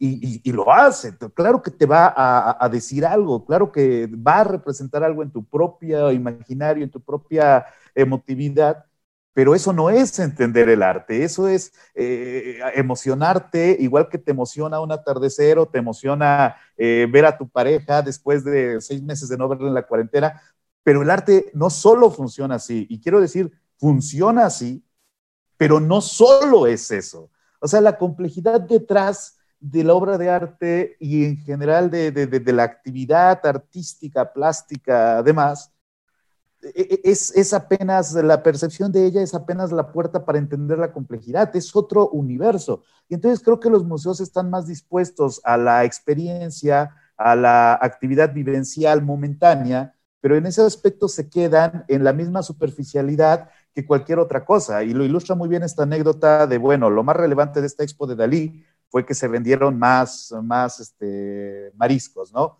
Y, bueno, sí, pero, pero yo quisiera saber como qué piensan de Dalí los que nunca lo habían visto y salen, algo así, ¿no? Y digo, a mí, por ejemplo, esto de las redes, a mí me hace mucha gracia, aquí el debate político está muy duro porque hay una polarización política muy, muy intensa, y entonces cada vez que la oposición o los pro gobierno consiguen un trending topic en primer lugar, se emocionan y piensan que eso va a tirar al gobierno y así, pero el siguiente está dedicado a un oso que se robó un pollo. O sea, realmente el punto es este, la banalización es tal que donde tú crees que tienes un éxito porque se ha vuelto viral, la verdad es que lo que lo reemplaza es una idiotez no, no, es como, no es como que la cantidad equivalga a calidad en las redes, ¿sabes? Y se puede ver muchísimos, digo, a veces a mí me gusta hacer en mis revisiones de Instagram y tal, empezar viendo cuáles son los trending topics de, YouTube y nunca he visto uno que no sea una estupidez. Literalmente nunca he visto así el, el, el video con más visitas que no sea una idiotez. Nunca lo he visto y no creo que lo vaya a ver porque también es cierto lo que dices, es ingenuo pensar que un buen día la gente va a despertar y va a decir, soy muy banal, ya no voy a hacerlo, voy a ir al museo y voy a aprender algo. Eh, no, no va a pasar porque hay una cultura que te dice, no lo hagas, eso lo hace la gente aburrida. Tú, como eres muy joven y eres muy vital, tienes que ir a comprar ropa, tienes que ir a la playa, tienes que disfrutar la vida porque no sabes cuándo te va a quedar otra pandemia. O sea, creo que el museo, si bien tiene que realizar estrategias para atraer a la gente, no puede entregarse a las mismas estrategias de la publicidad de artículos que no aportan nada. Creo que tiene que atraer a la gente y una vez que la atrapas, decirle, bueno, ¿qué crees? Esto no va a ser tan fácil, pero lo vas a disfrutar. Porque además la gente, yo tengo la firme esperanza, la firme idea de que la gente disfruta aprendiendo cosas nuevas, pero no sabe que quiere hacerlo. Es, es casi imposible hacerle entender pero cuando están frente a una pintura, especialmente en un museo de pintura tradicional, les emociona y eso ya es algo por donde entrar. O sea, incluso yo creo que hasta los detractores del arte conceptual, si les das de repente a Bill Viola, puedes hacer que dejen de ser detractores sin que sepan que ya no lo son. A lo mejor no les gusta la obra de Prieto, a lo mejor no les gusta los, eh, los performances últimos de Marina Abramovic, pero yo estoy muy seguro de que es casi imposible que a alguien no le entusiasme Bill Viola por la estructura de, su, de sus últimas obras, por el formato, por la interacción, por la espectacularidad visual. O sea, a lo mejor el museo lo que tendría que hacer, digo, si yo fuera administrador de museo, sería encontrar el lado débil, que lo hace los detractores del conocimiento, encuentran el lado débil y atacan por ahí, pero en vez de decirle, está bien que te conformes con tu ignorancia, porque el hecho de que la gente vaya más a ver a Dalí y a Picasso implica que la gente va a ver cosas que ya sabe que son arte, que quiere ver y así, pero, pero podrías agarrarlos por ahí y cuando trates de, cuando traten de salir que vean otra galería, pues ya estoy aquí, no voy a ver esta, voy a ver aquella, o sea, la estrategia es algo que creo que al menos los museos mexicanos, digo, en España no sé tanto de los museos, salvo lo que he visto, pero aquí falla mucho. porque En una exposición de Caravaggio, donde había un solo Caravaggio, lo siguiente era una, una presentación interactiva, bueno, no interactiva, pero multimedia, donde olías perfumes italianos y veías una proyección de PowerPoint en las paredes. Y eso no es el conocimiento. O sea, eso es decirte, oye, no te vayas, tenemos aquí eh, espejitos, decimos aquí en México a propósito de, de cómo cambiábamos espejos y así. Y la cosa es esa, no ofrezcas, eh, no ofrezcas banalidad y no mientas. Arriesgate a pensar que el conocimiento es emocionante. Arriesgate a pensar que a lo mejor si bajas un poquito el precio de tus catálogos, que son completamente inaccesibles, se los llevaría más gente. Arriesgate a perder un poquito de dinero, aunque dejes de traer exposiciones de otros países y, expongas eh, gente local. ¿Por qué no exponen artistas locales? Yo pensé que nada más pasaba en México, pero estoy viendo que pasa en España. ¿Por qué hay, hay artistas locales muy buenos que casi pagarían porque los expusieran? Podrías usar el peso de la institución para promover artistas locales. ¿Por qué no? Porque me da mucho miedo que no venga gente. No se puede vivir con miedo. Y no se puede hacer una institución con miedo de que la gente no vaya, porque ¿qué crees? Va a ir mucha y un buen día vas a despertar y te vas a preguntar, ¿por qué tienes eh, latas de, ¿cómo se llaman estas máquinas dispensadoras de refrescos y, botanitas en medio del Louvre? O sea, si operas bajo la estructura del mercado, en algún momento la cultura ya no va a importar ni siquiera en los museos. Va a tener más reputación Sotheby's que el Prado, va a tener más reputación Christie's que, que el Museo del Louvre, porque ahí va a estar el dinero no, no tiene que ir sobre el dinero, creo yo. Pero bueno, esto nada más para invitar a la gente que nos dé like y que se conecte. Eh, ¿Quién le va? Eh, Fernando, Fernando. A mí, me, ha interesado mucho lo que decías, Soriano. Eh, fíjate, referido a Puebla, de donde me has dicho que eres originario, ¿no? a mí me interesó muchísimo el fenómeno tan revelador que supone el Museo del Barroco de Puebla, ¿no? Y se podría hacer un monográfico sobre lo que supuso eh, la construcción y el desmantelamiento del Museo del Barroco de, Puebla. Para los que no lo conozcan, eh, se trata de un proyecto que hizo el arquitecto japonés Toyo Ito, eh, que está en, la en, las afueras, ¿no? en la periferia, no está en el centro de la ciudad, un edificio montado a la manera efecto Guggenheim, ¿no? es decir, se llama un arquitecto referencial a, del Star System arquitectónico, a que haga, a que haga una pieza escultectórica, ¿no? lo que se llama esa mezcla de arquitectura y escultura, que sea una, pieza referencial, y se decide que se va a hacer un museo, de, un museo del barroco. Yo vi el edificio en planos, eh, desde que se hicieron los planos, lo vi en construcción, lo vi terminado, lo visité con exposiciones y eh, sucedía lo que decías de lo de Caravaggio, que había que si una obra de Caravaggio y luego unos perfumes. ¿no? El Museo del Barroco resulta que habían llevado obras de obras barrocas que, estaban en Puebla y habían tomado obras de la ciudad de Puebla, las habían llevado al museo y luego tenían una serie de obras que habían tenido en préstamo del, Museo del Prado, porque había una serie de obras menores, ¿no? porque realmente eran, eran obras muy poco, muy poco significativas de algunos autores, algunos de ellos conocidos, y luego el resto era todo muy interactivo. ¿no? había eh, una gran maqueta de la, ciudad de, la ciudad de Puebla, había paredes que se iluminaban, eh, podías personalizar tu visita, había un teatrito, es decir, era todo un museo como montado como museo interactivo. Yo cuando fui a visitarlo recién montado, me llamó muchísimo la atención, primero porque vi todo aquel conjunto de frases que había, ¿no? Había frases allí de Walter Benjamin, de su, de su proyecto de tesis, El origen del barroco alemán, de Francisco Jarauta, incluso encontré frases mías que aparecían allí con mi nombre y todo, dije, anda tú, que las utilizaban como fundamento para hacer el museo. Y me entraron ganas de denunciar que me utilizaran mis frases dado que yo aparecía como un legitimador de ese museo del barroco y del neobarroco. Bueno, en el centro del museo habían hecho una, una especie de fuente, ¿no? que era una succión de agua que, tragaba, ¿no? como un maelstrom a lo Edgar Allan Poe, que era en sí mismo el inconsciente del museo. ¿no? Era un museo que tragaba. Que, ¿Pero qué era lo que tragaba? Tragaba presupuesto económico, porque aquello era una estafa en toda regla, una estafa económica. Unos políticos, bueno, tú eres de la zona y lo sabes de sobra, que habían decidido maquillar su ausencia de proyecto cultural eh, haciendo un edificio que había costado un presupuesto que endeudaba a la ciudad por años y años y años para hacer algo que era eh, una aberración, porque en realidad cuando tú veías la maqueta, en la maqueta te explicaban el, barroco de Puebla, o sea, te, te decían, estás viendo la maqueta de la ciudad, pero lo que te están diciendo es que si querías enterarte del barroco, volvieras a la ciudad histórica para ver lo que de verdad era el barroco. Es decir, era una especie de mise en abime era una contradicción eh, absoluta. Es decir, una de esas veces que estás en un lugar del mundo y dices, esto es un ejemplo de mala praxis museográfica, eh, vectorializada, por una eh, visión política caudillista y al mismo tiempo pseudopopulista, lo que llamaban los ilustrados españoles jovellanos, todo para el pueblo pero sin el pueblo. ¿no? Es decir, vamos a hacer cultura y se les llena la boca de que vamos a hacer cultura y de repente salen con el megaproyecto que iba a mover además a turistas, ¿no? porque vendieron a Puebla que iba a haber turistas, que iba a haber una dinámica cultural. Y resulta que ahora estamos en el momento, ya el año pasado, el 2019, se dijo que se desmantelaba el Museo del Barroco de Puebla, que se iba a llevar la arena allí, que se iba a convertir en otra cosa. Es la historia del fracaso de un proyecto cultural más rápido de la historia de la museografía reciente. Se cerró el Museo de Las Vegas, el Guggenheim de Las Vegas. Hay muchos museos que se han abierto y se han, cerrado, pero el de Puebla eh, se las trae.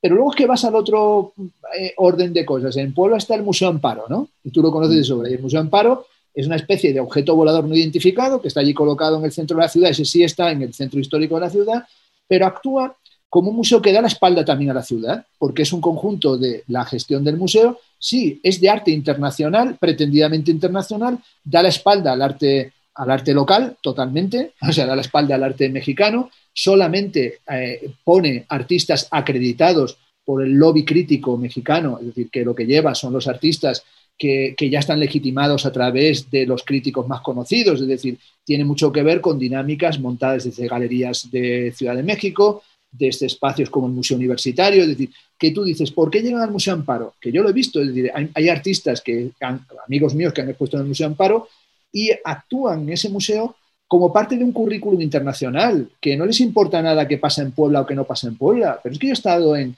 eh, y tú eres de allí, perdón que hable de tu ciudad, pero tú podrías decir que, hay algo de cierto en lo que digo. ¿Cuál es la realidad cultural y artística que nos están escuchando muchos seguidores estudios mexicanos en Puebla? ¿Cuál es el, papel que tiene allí la crítica? ¿Cuál es el papel que tiene en una ciudad tan conservadora? Yo tengo aquí un catálogo ahí arriba de mi buen amigo Paco Cao, que fue profesor en la universidad en Puebla, o Alberto López Cuenca, el hermano del artista Rogelio López Cuenca, que es profesor allí.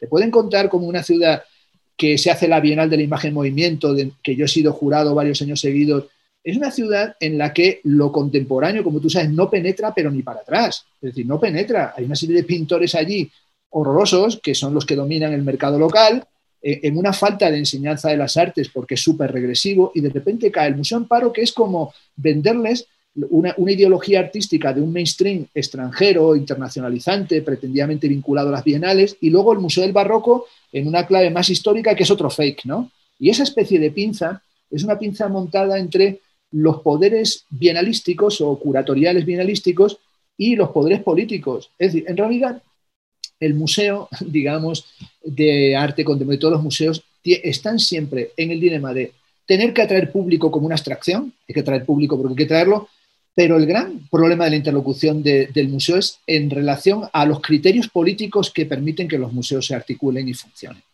Y es Ah, perdón, perdón. Y es en esa dinámica en la que siempre tienes que estar. Y tienes siempre, eh, muchos museos, por ejemplo, les cuesta mucho no llegar al público en abstracto, sino trabajar bien con los artistas, porque, por ejemplo, una de las cosas que en nuestro país se fue cada vez avanzando más es en lo que se llaman buenas prácticas tratando de trabajar con los artistas en condiciones éticas. Uy, Fernando, uy. ¿Eh?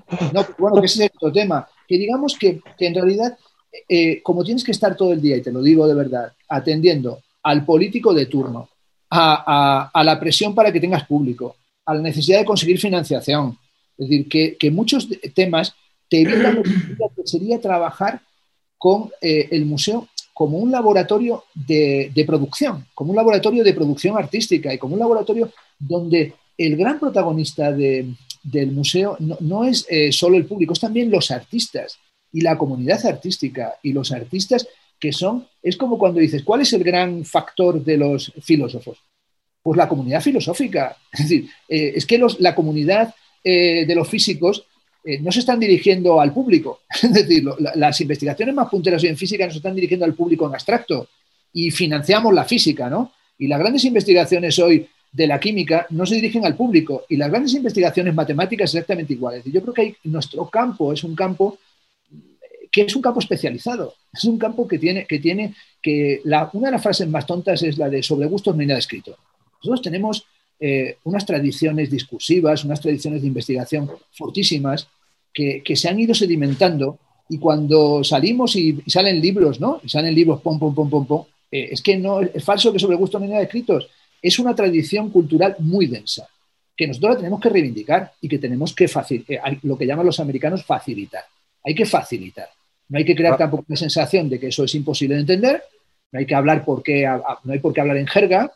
Yo creo que toda persona, em, sobre todo con curiosidad intelectual, puede ir penetrando en, los temas, pero sobre todo lo que no podemos hacer es, es pretender que es una especie de eh, intuitivismo, ¿no? O un espontaneísmo que digas, no, es que esto va de suyo, no va de suyo, como no va de suyo nada. Es decir, eh, ¿cómo, ¿por qué hablamos y por qué escribimos de arte? Pues porque estudiamos, estudiamos, estudiamos y, clavas codos y para preparar los programas que vosotros preparáis, ¿qué hacéis? Pues estudiar mucho. es decir, es que no podemos engañar tampoco a la gente que nos está... Eh, es decir, ¿por qué uno elabora... esto no es todología, no es un mundo de, dar una opinión o toda opinión es bienvenida. Serán opiniones que tienen, se basan en una episteme, ¿no? se basan en un cierto conocimiento. Igual que yo no hablo de cuestiones técnicas de pintura y me parece que es importante hablar con competencia técnica, con conocimiento experto, pues también para hablar de cuestiones museísticas, eh, estéticas, filosóficas, tiene que haber un conocimiento experto, porque si no me parece que es sencillamente una charla eh, que no aporta nada.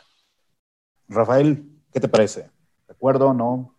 Sí, vamos a ver, yo quería orientar, primero, me gustaría hacer un comentario sobre el chat porque veo que hay gente que se sorprende de que respetemos el turno de palabra. Entonces yo creo que eso es un, claro, es que eso es un síntoma contemporáneo, porque claro, ahí en la tele están todo el día viendo cómo se interrumpen unos, se gritan unos, otros, y no escuchan ni quieren aprender. Entonces, claro, aquí que estamos respetándonos el turno de palabra, yo creo que hay gente sorprendida por eso. Bueno, después de esta broma.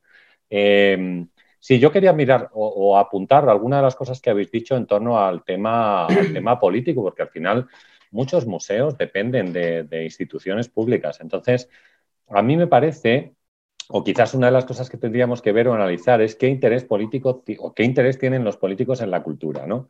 Que yo creo que es eh, muy poco o nulo prácticamente ninguno. Es decir, eh, la mayoría de, o, antes eh, Fernando comentaba, hubo un momento en España en el cual se, abrieron museos como setas y museos de arte contemporáneo en diferentes lugares del país. Tendríamos que ver, después de 10 años y después de pasar la crisis del año 2008, cómo o en qué situación quedaron la mayoría de esos, eh, de esos museos. Y, yo creo que todo esto es un problema de planificación. Yo no sé si en México pasa lo mismo o no, pero supongo que a lo mejor sí.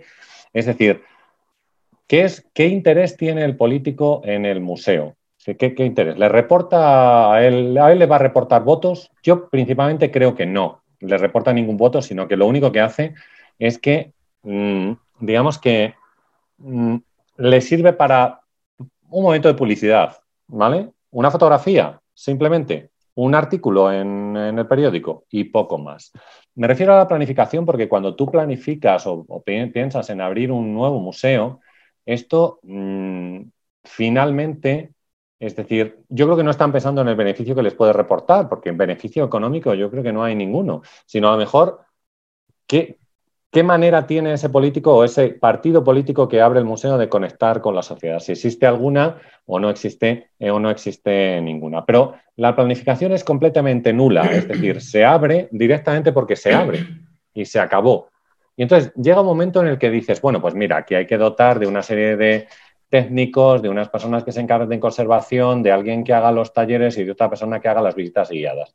Y llega un momento de crisis como el que tenemos en el año 2008 o 2010, si queréis, y todo eso se viene al traste, se viene al garete y te encuentras museos completamente precarizados en los cuales, mm, bueno, pues mm, no importó, porque yo, yo pienso que muchas veces que eso ya se abrió y ya da lo mismo. No me estoy refiriendo, por ejemplo, a museos que tengan un cuadro estrella, ¿vale? Y un cuadro estrella, yo digo que es Las Meninas, o digo que es pues Las Señoritas de Aviñón, o, el Guernica de Picasso, ¿sabéis? Porque esos reciben público de todas maneras. Los otros ni siquiera tienen un beneficio. Os voy a contar una anécdota. Yo conocí un político de estos muy inteligente, yo no digo quién es, pero a este se le ocurrió en un museo de provincias, que no es la mía, es otra, eh, cobrar entrada en el centro de arte contemporáneo. Entonces, cuando tú decides cobrar entrada en un centro de arte contemporáneo eh, de una ciudad media que puede tener, pues no sé, como medio millón de habitantes, una cosa así, eh, estás alejando al público de allí. Yo creo que lo alejas. Es decir, alejas al público directamente de la cultura, porque si el museo es gratuito y a ti el dinero no te importa mucho, y ahora voy con esto, eh, bueno, pues la gente que entre quizás puede intentar conectar o apreciar todas aquellas cosas que está viendo allí o, como decimos, quizás intentar estudiar un poco más o aprender un poco más sobre los movimientos o las, bueno, los cuadros o las instalaciones o, los performances que se hagan en ese, en ese sitio. Os cuento este detalle porque eh, resulta que eh, la, persona que dirigía el museo me comentó lo siguiente. Dice, mira, Rafa, directamente lo que sacamos de las entradas no me da ni para pagar la luz de las salas que tengo que iluminar con, del museo. Es decir, ¿realmente es una cuestión económica? Yo creo que no, porque ni siquiera sacaban dinero para, hacer eso. ¿Realmente están buscando esa conexión? Me refiero a los políticos, ¿eh? ¿están buscando esa conexión cultural con la ciudad? Pues en muchos casos yo también me parece que no, o creo que, o creo que no. Es solo para un momento, se ha utilizado y se abandona por otros proyectos que, como decía antes Fernando, pues pueden ser construir piscinas o construir, eh, pues no sé, otro tipo de, o rotondas, ¿no? Con esculturas en diferentes lugares de, la ciudad. Así que yo creo que mucha culpa de todo esto y de, de, cómo funcionan y de la precarización que hay y demás, viene de, por supuesto, una mala planificación y de un desinterés absoluto, porque sabéis que una población inculta interesa bastante, yo creo. O sea, interesa muchísimo una población inculta que no se cuestione las cosas. Ir a un museo y apreciar ciertas obras de todo tipo de arte, conceptual, no conceptual, el que sea, te ayuda a cuestionar y a darle vueltas a las cosas y a darle vueltas a la mente y a decir, oye, tío, que lo mismo este artista me está denunciando una cosa que no se está haciendo bien. Y yo creo que eso no interesa desde mi punto de vista, ¿eh? yo creo, en muchos casos. Entonces, bueno, pues se deja de lado, se abandona, o se deja completamente precarizado de manera que, bueno, se abre por no cerrar. Digo, se abre cada día la puerta por no cerrar. Insisto, ¿eh? no me estoy refiriendo a los Uffizi, ni al Reina Sofía, ni a los grandes museos que tienen obras que la gente va a ir a visitar porque son iconos contemporáneos, sino al acceso que cada uno tiene a la cultura a través del propio, del propio museo. Rayitox, dime. Mm, no sé, yo según os voy escuchando, hay una cosa que me venía a la cabeza y es, o sea, honestamente, o sea, ¿seríais capaz de cerrar un momento los ojos, ah, pero hacerlo, ¿eh? E imaginaros el mundo del arte y que no hubiera dinero por medio. O sea, hacerlo, hacer un segundo. Y dime si sois capaces de imaginarlo o no. Tengo miedo que si cierro los ojos me quites la cartera. no, no, hacerlo, un momento. O sea, cerrar los ojos e imaginaros. ¿Os imagináis de repente un mundo donde no hubiera casas de subastas, donde no habláramos de cuánto se ha cotizado el último cuadro ultra mega famoso del artista de turno, donde de repente no se estuviera hablando continuamente de, ventas, donde los museos no tuvieran que estar rindiendo cuentas respecto a cuántas entradas han vendido, etc. Es que cuando, cuando hablamos de, cómo, del, papel eh, culturizante que puede tener en un momento dado un museo y cómo tiene que enriquecer a la sociedad, etc., es que tengo la sensación de que está todo tan, tan sucio, tan putrefacto. O sea, cuando pienso en grandes instituciones eh, a nivel museístico, ¿os creéis que realmente, o sea, los artistas que se están exponiendo son los artistas, los mejores artistas? Los mejores artistas en función de quién? ¿En función de qué? O sea, ¿quién ha hecho que esos artistas estén ahí? ¿Sabes? ¿Quién está detrás de cada uno de esos artistas y por qué están respaldando a esos artistas? La respuesta que me viene siempre a la cabeza es dinero. O sea, la mayor parte de los artistas que consiguen llegar a cierto estatus es porque hay un dinero respaldando. El museo normalmente siempre tiene unos intereses detrás. Siempre hay, lo que decíais antes, una serie de consorcios, una serie de galerías de, de gran peso, ya sea en el país, en la ciudad, que están ahí tratando de meter con el calzador, como sea posible, al artista que, con, el que ellos, con el que ellos trabajan. Y esto es extrapolable a todo, todo lo que es el mundo del arte. O sea, está tan putrefacto, tan contaminado, es tan asqueroso. Y el mundo de los museos, honestamente, me parece que no se escapa de ello. Cuando veo el ejemplo este ahora, de lo de la chica esta, es que me parece que es simplemente una muestra más de esto que estoy diciendo. Es visitas, que entre gente, que se hable, marketing, pam, dinero, dinero, que se revalorice todo. O sea, es pasta, pasta, pasta.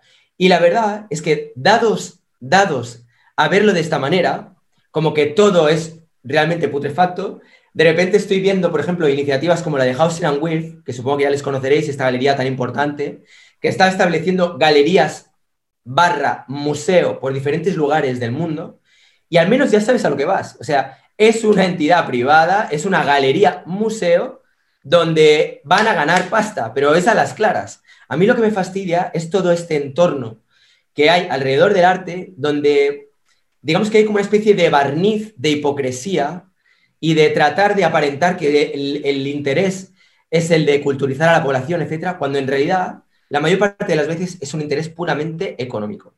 Y nada, ya está. Esa simplemente es un poco la reflexión que quería compartir con vosotros. Yo creo, y Rayitos yo creo que está ya en fase benjaminiana hablando de, la mercancía y del interés de la mercancía y de la putrefacta que está la mercancía y todo esto. No, es una broma, es una broma, pero bueno, sí, sí, Fernando. Lo que está difícil es saber, y es interesante tu, diatriba, ¿no? tu, momento de, eh, crear otro marco ¿no? para la discusión, que es em, qué podríamos tener cuando yo he cerrado los ojos para como una especie de momento de sueño, ¿no? como de borrado, decir, vale, si tuviéramos un mundo sin dinero, ¿no? Es decir, ¿cuál, ¿cómo sería un mundo sin dinero? En el que eh, eso lo ha tematizado Escotado, el famoso historiador de las drogas, en el libro Los enemigos del comercio, ¿no? Entonces, bueno, en vida uno se puede colocar como enemigo del comercio y también del comercio y del papel del dinero en el arte, ¿no? Entonces, bueno, eh, cuando uno dice, pues tendríamos que evitar que estuviera presente el dinero en el mundo del arte, pero es que eh, el dinero es la forma del intercambio, ¿no? Eh, y es, el dinero es una abstracción. Pero en tanto que es una abstracción, es una abstracción que permite la reproducción de la sociedad. Y entonces podríamos decir, bueno, el dinero contemporáneo, el dinero moderno, ya no se atiende al patrón oro, esto ya ha sucedido desde los 70, es decir, no tiene que ver con unas reservas de oro, pero es fruto de lo que sería las formas de tener unas dinámicas de interacción social eh, en una escala global gigantesca como la que tenemos, que si nosotros cerramos los ojos, lo que tú nos decías, imaginemos un mundo en el que tuviera que haber transacciones y tuviéramos que tener ciertos bienes y ciertos servicios y no los pudiéramos gestionar a través de una forma de intercambio que tuviera la forma de estructura dineraria. Se llamara esto dinero, bitcoin o intercambios de datos, lo que fuera. Pues, coño, sería sencillamente volver a la economía predineraria, eh, que, que ya incluso incluía elementos, es decir, eh, la historia de la civilización es la historia del arte de acuñar moneda. Punto pero no, iba por ahí, ¿eh? O sea, yo iba más en el sentido de, de, hasta qué punto no está ligado el arte y el capital, porque hay una relación tan, tan estrecha que es difícil que hoy día se pueda concebir el arte sin esa, sin esa, sin esa conexión. Pero, no es malo, es decir, piensa que un artista que lo trabajó, bueno, lo han trabajado muchos, ¿no? Pero, por ejemplo, uno de los que lo trabajó más fue Joseph Beuys. Joseph Beuys tiene una serie que se llama Kunst Capital, ¿no? Eh, ah, el, arte igual al capital, ¿no?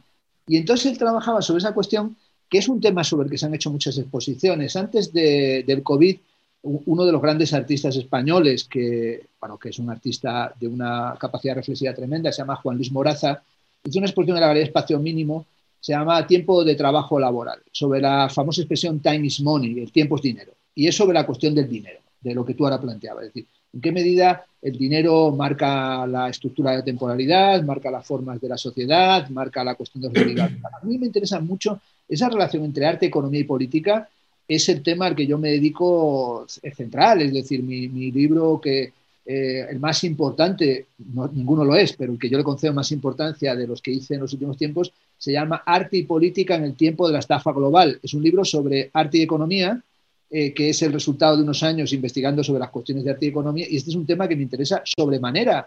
Hoy cuando escuchaba a Enrique Dussel antes de entrar a esta charla con vosotros, Dussel cuenta cómo él en los años 80 se metió a estudiar el capital y se tiraron 17 semestres ahí en, la, en la, UNAM trabajando el capital antes de la caída del muro de Berlín para, hacer una historia de los fundamentos de la economía y de la relación con la forma dineraria en relación ya con las estéticas decoloniales y con lo que llaman la filosofía de la liberación. Es decir, para mí el tema ese es central.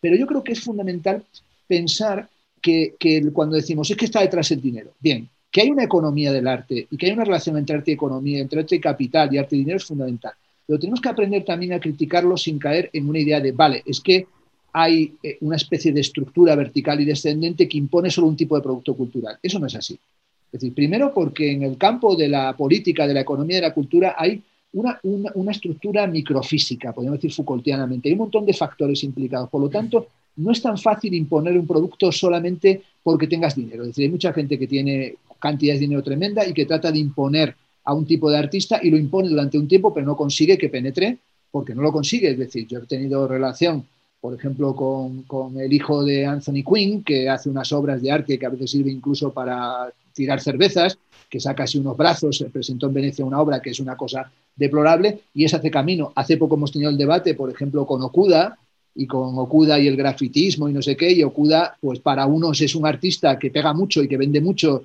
y salió en La Resistencia allí con Broncano hablando de que él tiene mucha gente trabajando para él, que saca mucho dinero, turuturu. Él crea que está haciendo mucho camino, está generando mucha economía y consiguiendo dinero, pero no está entrando en el nivel de la respetabilidad crítica. O sea, hay, eh, todos conocemos, y los conocemos, artistas que decidieron trabajar fuera del mercado del arte. En España va al Cárcel Medina, hizo toda una trayectoria por fuera del mercado del arte y es Premio Velázquez. Artistas que inventaron su propia forma de trabajar y de funcionar, los artistas Fluxus, ni más ni menos. Es decir, yo tuve, trabajé desde pequeño con Fostel y crearon un sistema para ellos desarrollar su propio trabajo, el propio Joseph Beuys. Es decir, hay muchas formas de, cuestionar el marco de lo económico. Y muchos artistas, por ejemplo, que sin exponer ni en bienales, ni en, ni en museos, ni en ningún sitio, son millonarios o sea, todos conocemos artistas que son pintores, que, venden directamente sus cuadros, que a veces hacen una exposición en su chalet o en un hotel. Yo recuerdo a un artista, eh, amigo mío, que, tocaba la guitarra flamenca de maravilla y decidió hacerse pintor, era más, más malo que el dolor.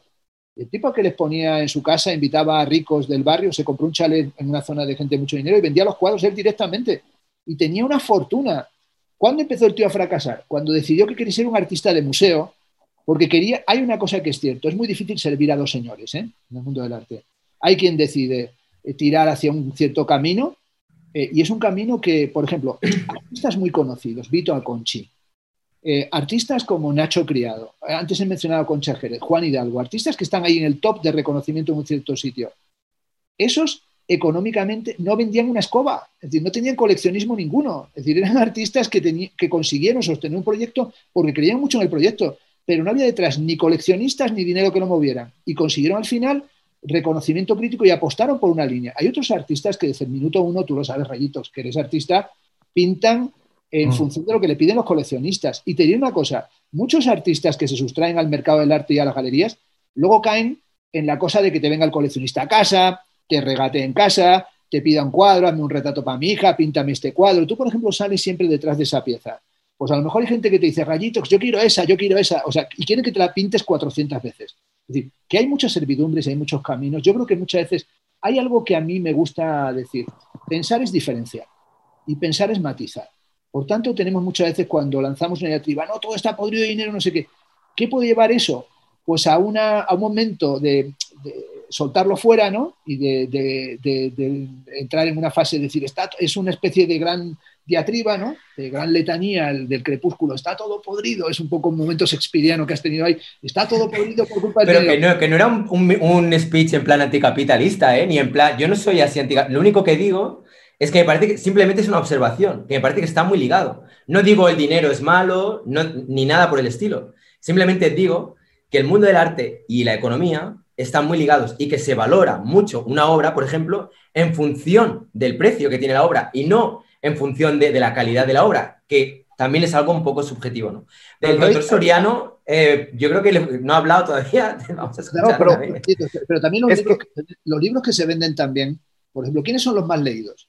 Porque hablamos solo de las artes plásticas, yo siempre entiendo el marco más amplio. ¿Quiénes son los más leídos? Los más leídos de la literatura, ¿no?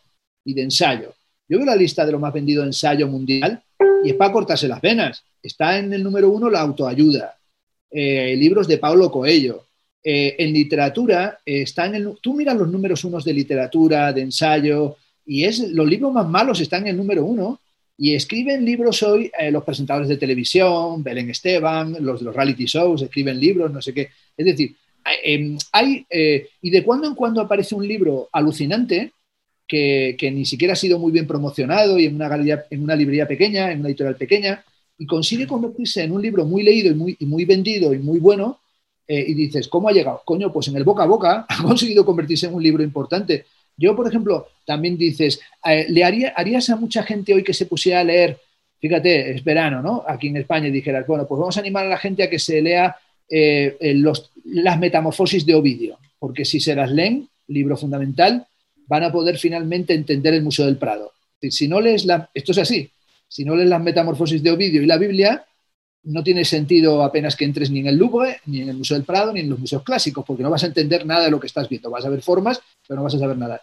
Pero tú imagínate que nosotros hoy les recomendáramos a, los que nos están escuchando leer las metamorfosis de Ovidio. Nos buscaban y nos mataban a tiros, porque no se lo van a querer leer. Entonces yo creo que... Pero habría que, habría que arriesgarse, ¿no? O sea, digo, aún con el riesgo de que nos busquen y nos maten a tiros, oye, léete la metamorfosis de Ovidio. Tampoco yo, yo, creo que esa es la cosa. De repente me da la impresión de que, de que das por perdido al público. Así como es público, ya valió, ya fue, no hay nada que hacer, está perdido.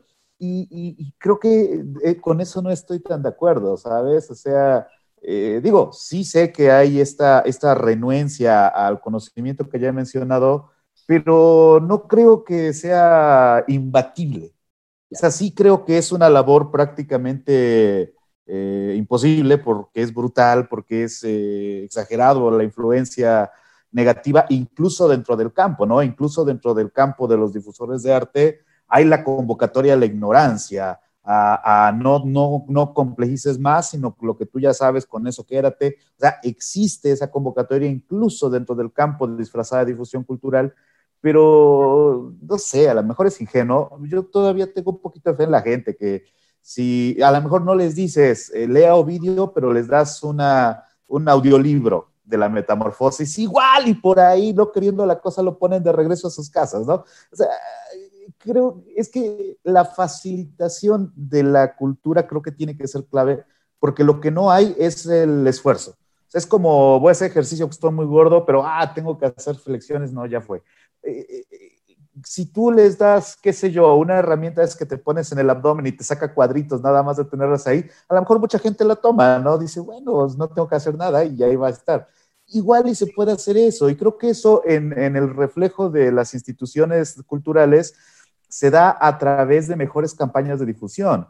Porque también es cierto que las campañas eh, de los museos son muy pobres. O sea, esto, esto de la influencer que es viral, que es la única cosa relevante a nivel publicitario que se sabe, refleja que, es muy difícil que la gente sepa de cuál es la publicidad, ¿no? Tengo por acá, por ejemplo, aquí en México que trajeron cuadros de Velázquez y no estaban ni en las postales, o sea, no se sabía, sino que había una exposición que traía Van Gogh, Gauguin, Velázquez, este, Rubens, eh, Van Eyck, pero casi no había gente porque no hubo publicidad. O sea, también hay que ponerle voluntad un poquito de parte de los museos, creo yo, ¿no? Y luego del otro lado, esto que decía eh, Rey, ¿no? De, de eh, eh, como lo putrido de esto, lo, lo, lo, terrible de todo este asunto, también se ve reflejado de repente en las mismas instituciones.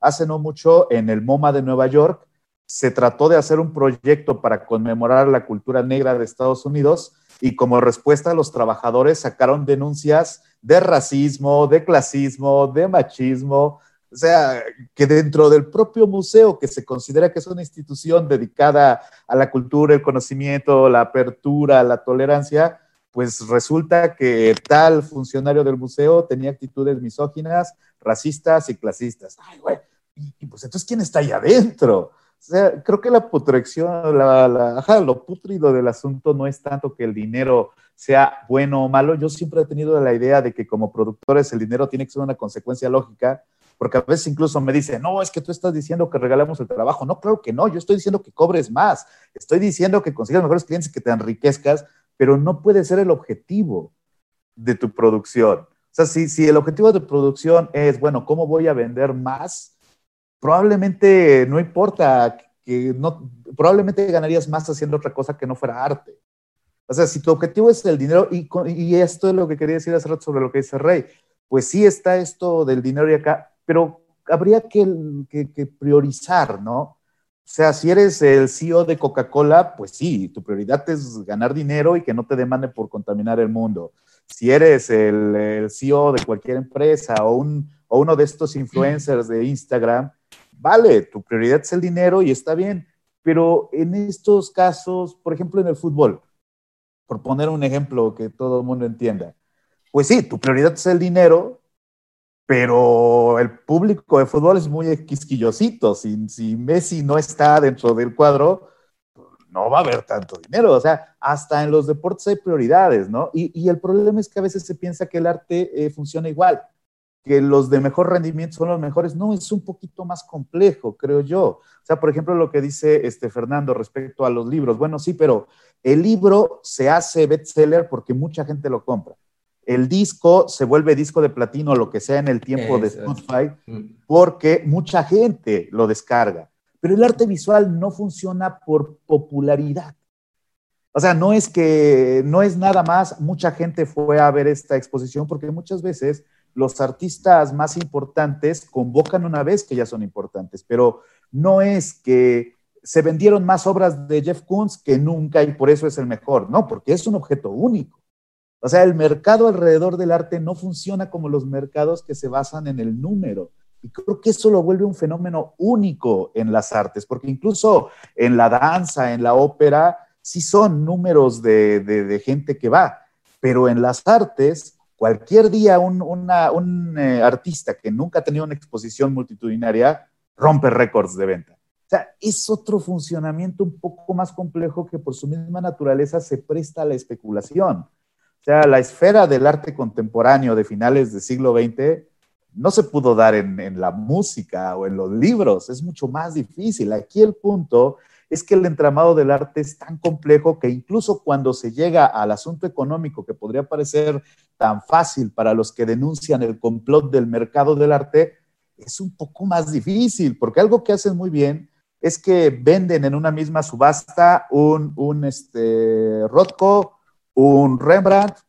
un Jeff Koons y un eh, Demian Hirst. Y tú dices, ay, no, bueno, pues sí ha de ser del calibre, pero no, se van entre, entre cruzando cosas para que al final sea casi incomprensible el funcionamiento del arte. Y creo que eh, se debería de tratar de desentramar, de que la gente vea, oye, está complicado saber de arte, pero, pero tampoco dejes que esa dificultad le permita a algunas personas sin escrúpulos que saben de arte apoderarse, porque es tu derecho humano. O sea, es tu derecho aprender, cultivarte, ¿no? O sea, yo, yo insisto que creo que el museo tendría que tomar más en cuenta eso y el dinero caerá siempre cae, que encuentre el modo de que caiga. Por ejemplo, eh, que se vuelva a esas clases multitudinarias de los museos de va a venir el artista que está exponiendo y va a dar una clase, cobra poquito, pero con eso, porque además eso, ¿para qué quiere tanto dinero el museo? Uno dice, idealmente lo quiere para la administración, para las exposiciones, y en México, un museo que es el más importante, que es el MUNAL, gastaba mucho dinero en la alfombra roja.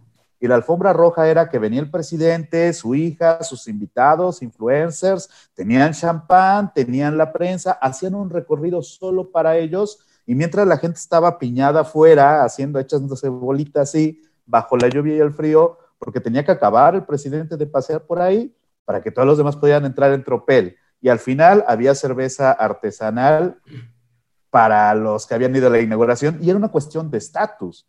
Bueno, y ese dinero no te lo podías ahorrar. O sea, tener agua Fiji para, tus, para tu sistema administrativo, de veras. el dinero es importante, evidentemente. Sería estúpido pensar que, que, no, que podemos vivir sin dinero. No, bueno, estamos en una sociedad capitalista. Hasta los países comunistas son capitalistas. Es complicado.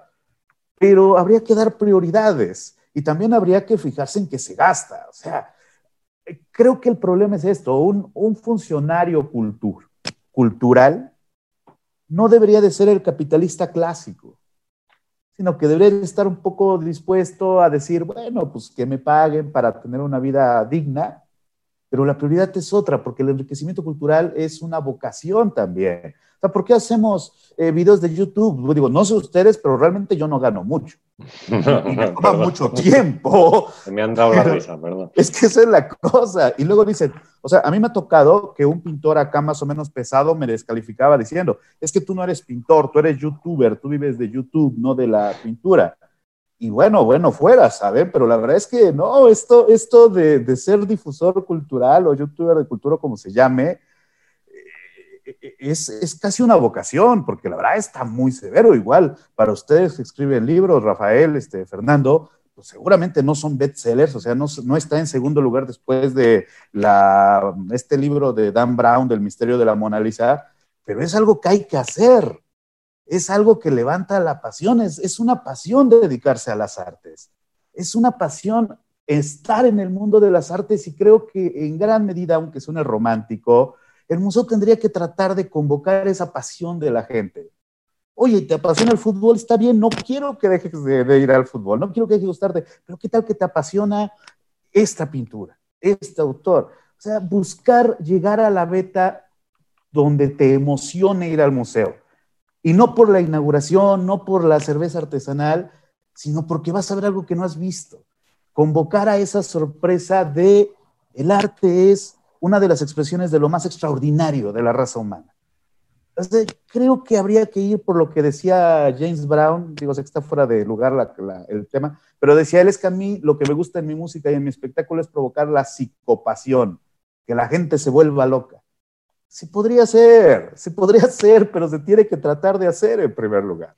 Bueno, ya me extendí mucho. Eh, ya llevamos dos horas, mis estimados panelistas del día de hoy, Fernando Rafael, Rayitos, llevamos dos horas, ya se les hizo muy pesado. O, quieren dar así algunos argumentos de cierre. Digo, también para no aburrir a los compañeros, seguro ustedes tienen cosas que hacer antes de que llegue la pasta. Eh, pero eh, vamos a seguir en el orden. Iba Rey, vamos a algunos argumentos finales de cierre, mi estimado Rey. bueno, yo no sé. O sea, es que, claro, lo que, lo que he dicho antes igual ha sonado demasiado como demasiado radical, quizá, pero realmente, o sea, me, me cuestiono cómo hemos acabado aquí. O sea, es decir, algo que en un principio es un acto creativo, por ejemplo, me llama mucho la atención cuando veo las obras de Wilfredo Prieto, ¿no? Y veo todo, todo el, el ruido que se genera a su alrededor, ¿no?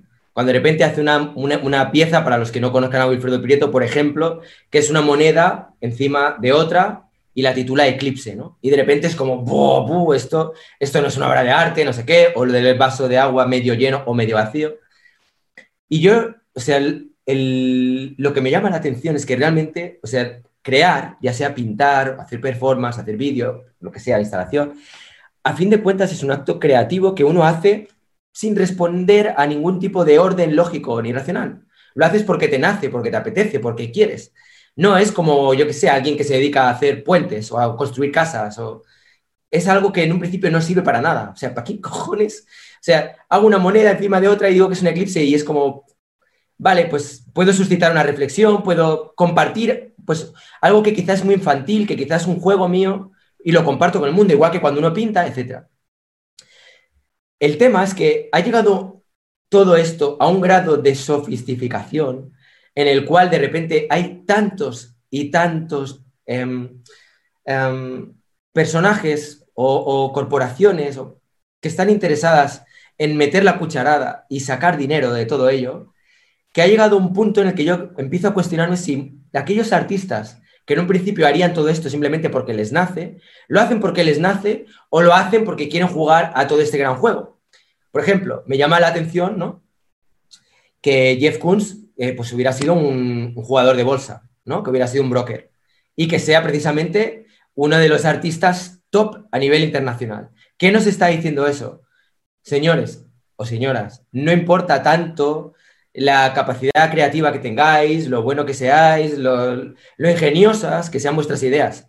Importa vuestro plan de marketing, vuestros contactos, que tengáis un, un, buen asesor de imagen, etcétera, etcétera, etcétera. Y eso nos ha llevado poco a poco a, la, concepción que, del arte contemporáneo que tenemos hoy día, en la cual hay museos que contratan a mujeres como esta, chicas como esta, para hacerse selfies delante de, la Venus de Botticelli, donde de repente hay museos donde participan corporaciones que tienen intereses en ganar dinero, simplemente potenciando a otros artistas, etcétera, etcétera. Es decir, yo creo que el, el, mundo del arte, y ahora esto ya es un poco, sí que es un poco más así en plan utópico, pero creo que tendría que reformularse desde los cimientos. Y, o sea, la manera que tenemos de relacionarnos los artistas con las galerías, con los museos, con nuestros clientes, etcétera, y todo el entramado que hay alrededor tendría que, de algún modo, realmente eh, reformularse, o sea, replantearlo y decir, bueno, queremos seguir de este modo, queremos que realmente una obra se valore simplemente por el hecho de, que cuesta más o que cuesta menos, etcétera, etcétera. Creo que va un poco por ahí. Y hay una cosa que has dicho antes, eh, doctor Soriano, que era lo del tema que yo comparto contigo, y es que un CD, o sea, un LP, un, disco, eh, tiene éxito porque hay mucha masa de gente que lo compra y eso hace que tenga éxito y que se convierta en superventas. Lo mismo con los libros o con otras disciplinas artísticas. Sin embargo, el, el arte contemporáneo, ¿quién dictamina lo que es bueno lo que no es bueno? ¿Quién hace que un artista suba o no suba?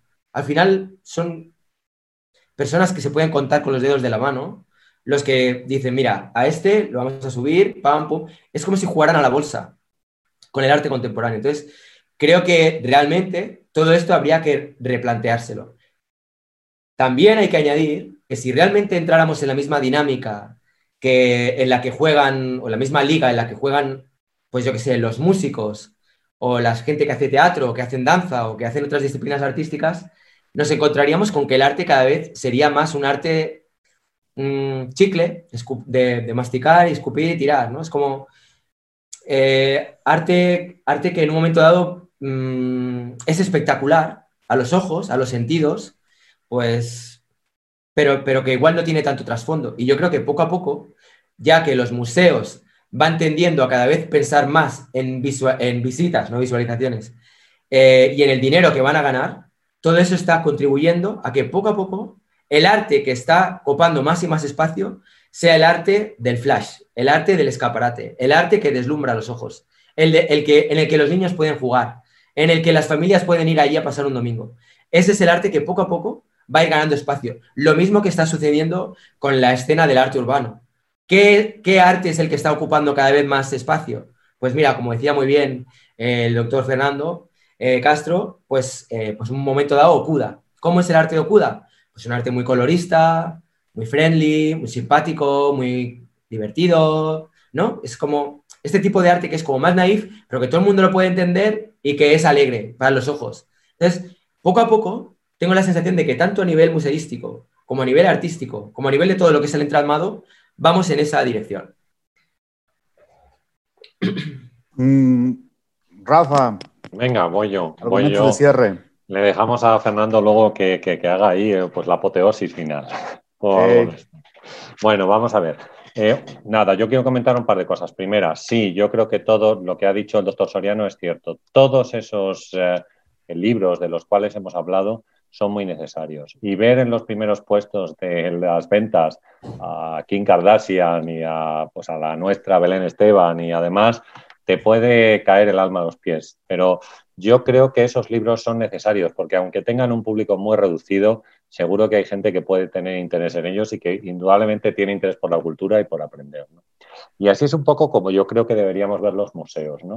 El problema, uno de los temas, yo creo, actuales de los museos es que mm, quizás deben competir con demasiadas cosas. Es decir, vamos a irnos 20 años atrás y 20 años atrás no existía tanta distracción en este espectáculo general como tenemos ahora mismo. Es decir, no existía esta posibilidad de pantallas, de, yo qué sé, de series, de Netflix, de HBO, de la televisión, del cine, de los parques de atracciones, de, no sé, todo este tipo de cosas, ¿no? Entonces, quizás las, eh, digamos, había un, pues un panel más reducido de actividades que podían a lo mejor acercar mucha más gente al, al, museo. ¿no? Pero toda este espectacularidad en la que nosotros vivimos hace que en muchos casos quizás nos olvidemos de la cultura y de todo lo que tiene que ver con la cultura. Y el museo debe verse como un lugar para la reflexión y para el aprendizaje, yo creo, para las dos cosas. Yo muchas veces he dicho que la didáctica es muy importante en cualquier museo para intentar acercar a la gente la obra que tiene delante, sea del tipo que sea y del autor que, y del, autor que, que sea. Así que Quizás debemos ver el museo como un lugar de reflexión y animar a la gente a acudir al museo, a observar las obras, a analizar, a reflexionar sobre ellas. Es que yo creo que en esta vida, en el mundo actual, tenemos mucho miedo a reflexionar sobre cualquier cosa. Es decir, nos tragamos todo lo que nos dicen y no tiene por qué ser así. Tú no tienes que tragarte nada. Tienes que investigar sobre lo que te están diciendo para crear tu propia opinión o, ver si de verdad estás de acuerdo con eso que se dice o no. ¿eh? Entonces, ese es el problema, que tenemos, estamos tan distraídos con otro tipo de cosas que no nos centramos a lo mejor en, en, estos temas que son interesantes. El aprendizaje, la cultura o el museo como un organismo, como un lugar de reflexión al cual se debe acudir para, bueno, pues intentar aprender o por lo menos pensar sobre aquellas cosas que, bueno, pueden estar bien o pueden estar mal. Así que, bueno, yo, por ahí lo dejo. Fernando. Bueno, yo voy a, a ofrecer a los amigos que nos están escuchando la recomendación de dos pequeños museos, dado que hablamos de museos que, por si alguna vez les apetece visitarlos, que no son muy visitados o tal vez no son muy conocidos, pero que podrían sintetizar lo que es mi, pasión por los museos. ¿no? El, uno es el uno está en Londres, en el centro de Londres, en la zona de Holborn, y eh, es gratuito, eso es una ventaja, y es eh, un museo que además es una historia del museo y es un museo que en sí mismo eh, tiene que ver con la historia del coleccionismo. Desde hace mucho tiempo, cuando veía los vídeos del doctor Soriano, me gustaba mucho ver que encima de su cabeza tiene el libro de Piranesi, ¿no? que tiene ahí la, obra de Piranesi que está encima de su cabeza. ¿no? yo soy un fanático de Piranesi y llevo años escribiendo un, libro sobre eh, Piranesi, que espero que salga tal vez el año que viene. ¿no? Y el museo del que hablo es la Casa Museo de Sir John Swanee. ¿no? John Swanee tiene un museo, que es, su casa museo. Este es uno de los arquitectos más importantes de toda la historia de la arquitectura, además vinculado con la economía, dado que construyó el Banco de, banco de Inglaterra, el Banco de Londres, incluso dibujó cómo sería cuando cayera en ruina. Y él era un profesor de arquitectura que eh, atesoró una maravillosa colección. La casa es en sí misma alucinante, la sala del té, lo que es toda la estructura de la casa. Se podría hacer un día un, debate sobre lo que es aquello. Y eh, uno de los elementos principales es que tiene la colección completa de los grabados de Piranesi. Dado que los grabados de Piranesi eh, están en la historia del coleccionismo en una clave muy importante. Piranesi inventa la arqueología, es uno de los que inventa la, disciplina arqueológica.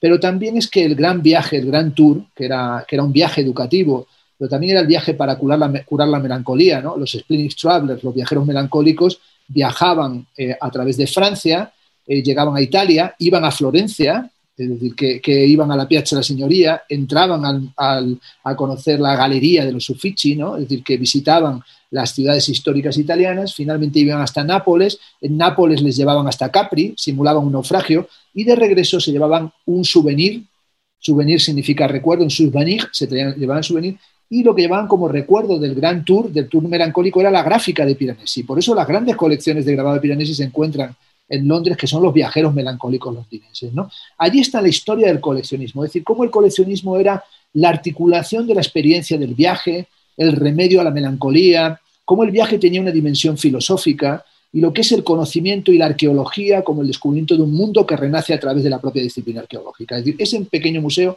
yo lo visité había escrito mucho y le doy muchas vueltas siempre a Piranesi, a las Carchil de Van Invención, a la Vista del Campo de Marcho, a todo lo que es la gran obra piranesiana, pero visité el museo ya muy tardíamente, es decir, porque es de esos museos que se me había pasado visitarlo y tengo que decir que allí tiene uno el verdadero síndrome de Stendhal, porque entra y se da cuenta de que allí está la piedra de bóveda, la clave de, la cultura y del coleccionismo, de la arqueología, de la construcción de los repertorios iconográficos. Y el otro es un museo que está en las antípodas de la Casa Museo de Sir John Soane, que está en Londres, en Holborn, eh, que es eh, el Museo del Barro en Paraguay, en Asunción.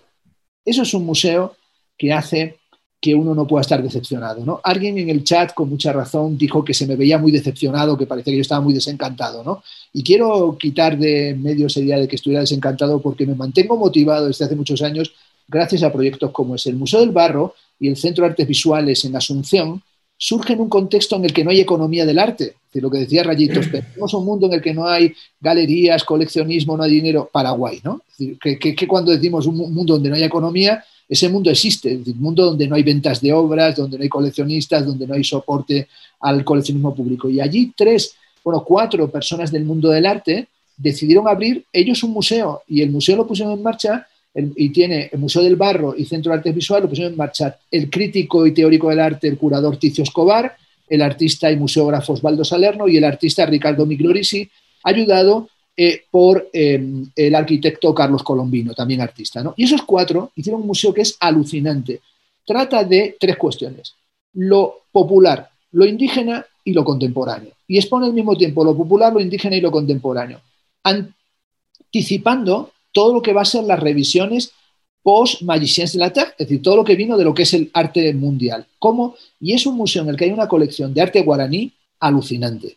Y hay una colección de arte popular alucinante contemporáneo y de arte contemporáneo, artista contemporáneo. Y es un proyecto sostenido por esos artistas en un contexto como esa Asunción, porque hablamos mucho de América Latina, pero claro, dentro de América Latina hay países, como es el caso de Bolivia o como es el caso de Paraguay, que no juegan en las grandes ligas, ¿no? Las grandes ligas las juegan en Brasil, la Gran Liga la juega siempre México, que son potencias artísticas decisivas, también Argentina, y luego hay pequeños países de lo que nunca se hable. ¿Qué pasa en Costa Rica en el arte? ¿Qué pasa en Guatemala?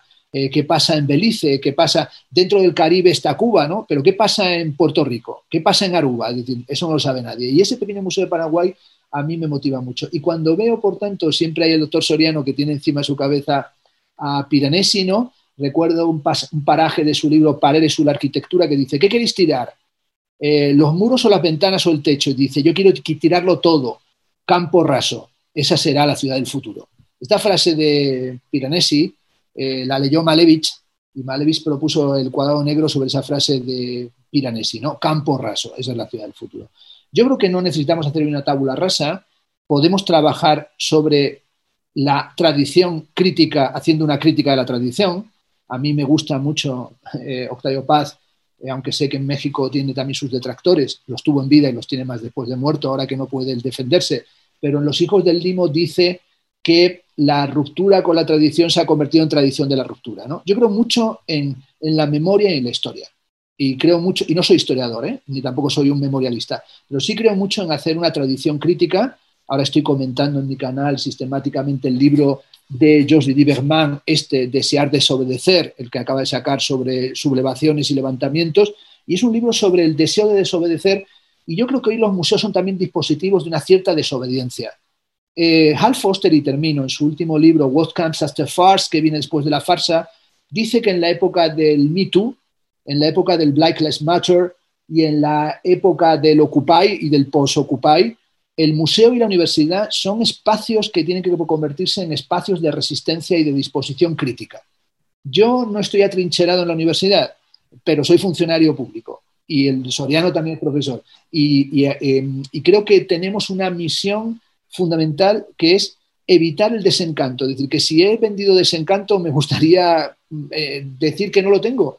Porque si veo encima de la cabeza y termino de Soriano a Piranesi, un poco más allá veo una calavera que podría ser como de una vanitas, ¿verdad? Que tiene una calavera, pero encima está el autorretrato de Goya, ¿no? Entonces él tiene allí su autorretrato de Goya, o sea, tiene Piranesi, a Goya y a la calavera. Y al final de su vida, eh, Goya eh, hizo un autorretrato suyo que cerraba la exposición de dibujos de Goya y grabados que acaba de hacerse en el Prado justo antes del COVID, y sale un grabado impresionante de, de un personaje con barba que le llega casi hasta el suelo, con dos bastones, caminando, Todavía y por debajo de ello la frase aún aprendo. Bueno, yo creo que eh, esta puede ser mi conclusión. Es decir, los museos tienen que ser el espacio en el que la divisa goyesca del aún aprendo, a pesar de todo, habría que decir casi en un sentido nihilista, es decir, aprendo y esa curiosidad intelectual se tiene que mantener.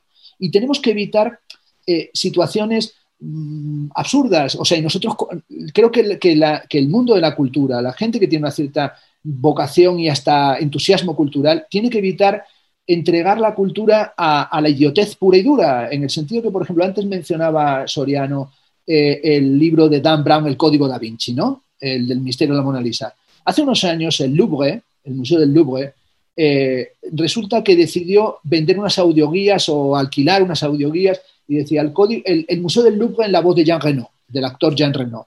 Cuando tomaban las audioguías era fragmentos del Código da Vinci de Dan Brown explicando los cuadros que Dan Brown comenta en su libro eh, de la peripecia, eh, bueno, de, los templarios y todas esas tonterías que cuentan ese bestseller del Código da Vinci. Si el Louvre, que eso es más grave en mi opinión que lo de la Instagramer de los Uffizi, pone como audioguía fragmentos de un texto de, un bestseller malísimo, por cierto, eh, pues ¿qué es lo que supuso? Tuvo ventajas y desventajas. La ventaja es que la gente creía que lo que legitimaba el Louvre era un bestseller de Dan Brown sobre unas cuantas piezas, con lo cual el público solamente veía las piezas que mencionaba Dan Brown. Eso hizo, y eso me lo dijo el director, que es muy amigo, me dijo, mira Fernando, esto ha sido una gilipollez que hemos hecho, no la deberíamos haber hecho, pero ahora Georges de Latour y Nicolas Poussin, nadie va a ver a Poussin. Por tanto, vete a la sección donde están Latour y Poussin y todos los otros pintores que no menciona Dan Brown, que vas, a, estar tú solo. Con lo cual, hay un momento ahora muy bueno en los museos que es que, por ejemplo, eh, la experiencia del arte es una experiencia impresionante. O sea, esta tarde hoy hace un calor brutal en España, muy poca gente estará dentro de Santo Tomé, poca gente estará dentro de la iglesia de Santo Tomé. Pero los que estén allí, si es que hay gente a esta hora, 8 y 18 de la tarde, que tal vez estén cerrando en Toledo en la iglesia de Santo Tomé, acaban de tener una experiencia que es incomparable. Se acaban de poner enfrente del entierro del conde Orgaz. Acaban de ver ese cuadrazo, que eso es una cosa que no tiene parangón. La gente que esté entrando eh, de repente en Guadalajara y esté viendo los techos, ¿verdad? Y esté viendo allí esos, impresionantes eh, frescos, ¿no? Y esté viendo allí toda, toda esa gran trama mitológica, estará teniendo una experiencia singular en el Instituto de Cabañas, ¿no? Estará en el Cabañas, estará viendo algo único. Esos lugares donde tú vas, los que hoy estén entrando en la eh, Houston Chapel, en la capilla de Rothko en Houston, acaban de tener una experiencia tremenda. Los que acaban de entrar hace un rato en la Diabicon y están viendo la pieza de Walter de María en el suelo, acaban de tener una experiencia. Y los cuatro privilegiados que estén pasando esta noche en el campo de los rayos de Walter de María en el distrito de Tepito, si les caen rayos esta noche, que tal vez sí, van a tener una experiencia fundamental. Por tanto, nosotros, ¿por qué seguimos, que lo planteaba el doctor Soriano, por qué seguimos haciendo cosas para YouTube? Pues por una sencilla razón. Tenemos que transmitir un entusiasmo hasta enloquecido. O sea, eh, ¿qué saca uno con hacer esto? Pues saca lo que Samuel Beckett decía, compañía. Saca compañía. Es decir, algunos tienen monetizado su canal, unos reciben un dinero, otros no. Yo no, yo no lo he puesto, eh, o sea, no lo he hecho porque, entre otras cosas, decidí hacer vídeos para YouTube, pues porque los hacía para mis alumnos, pero los hago para mis alumnos, pero lo diré también. Soy un tipo muy egoísta los hago para mí, porque, porque quiero hablar de esos temas. Es decir, hay días que hago un, vídeo y tiene la irrisoria cifra de 15 visionados y otras personas les daría un bajonazo depresivo. A mí no me importa, pero no porque sea elitista, es porque quiero hablar de ese asunto.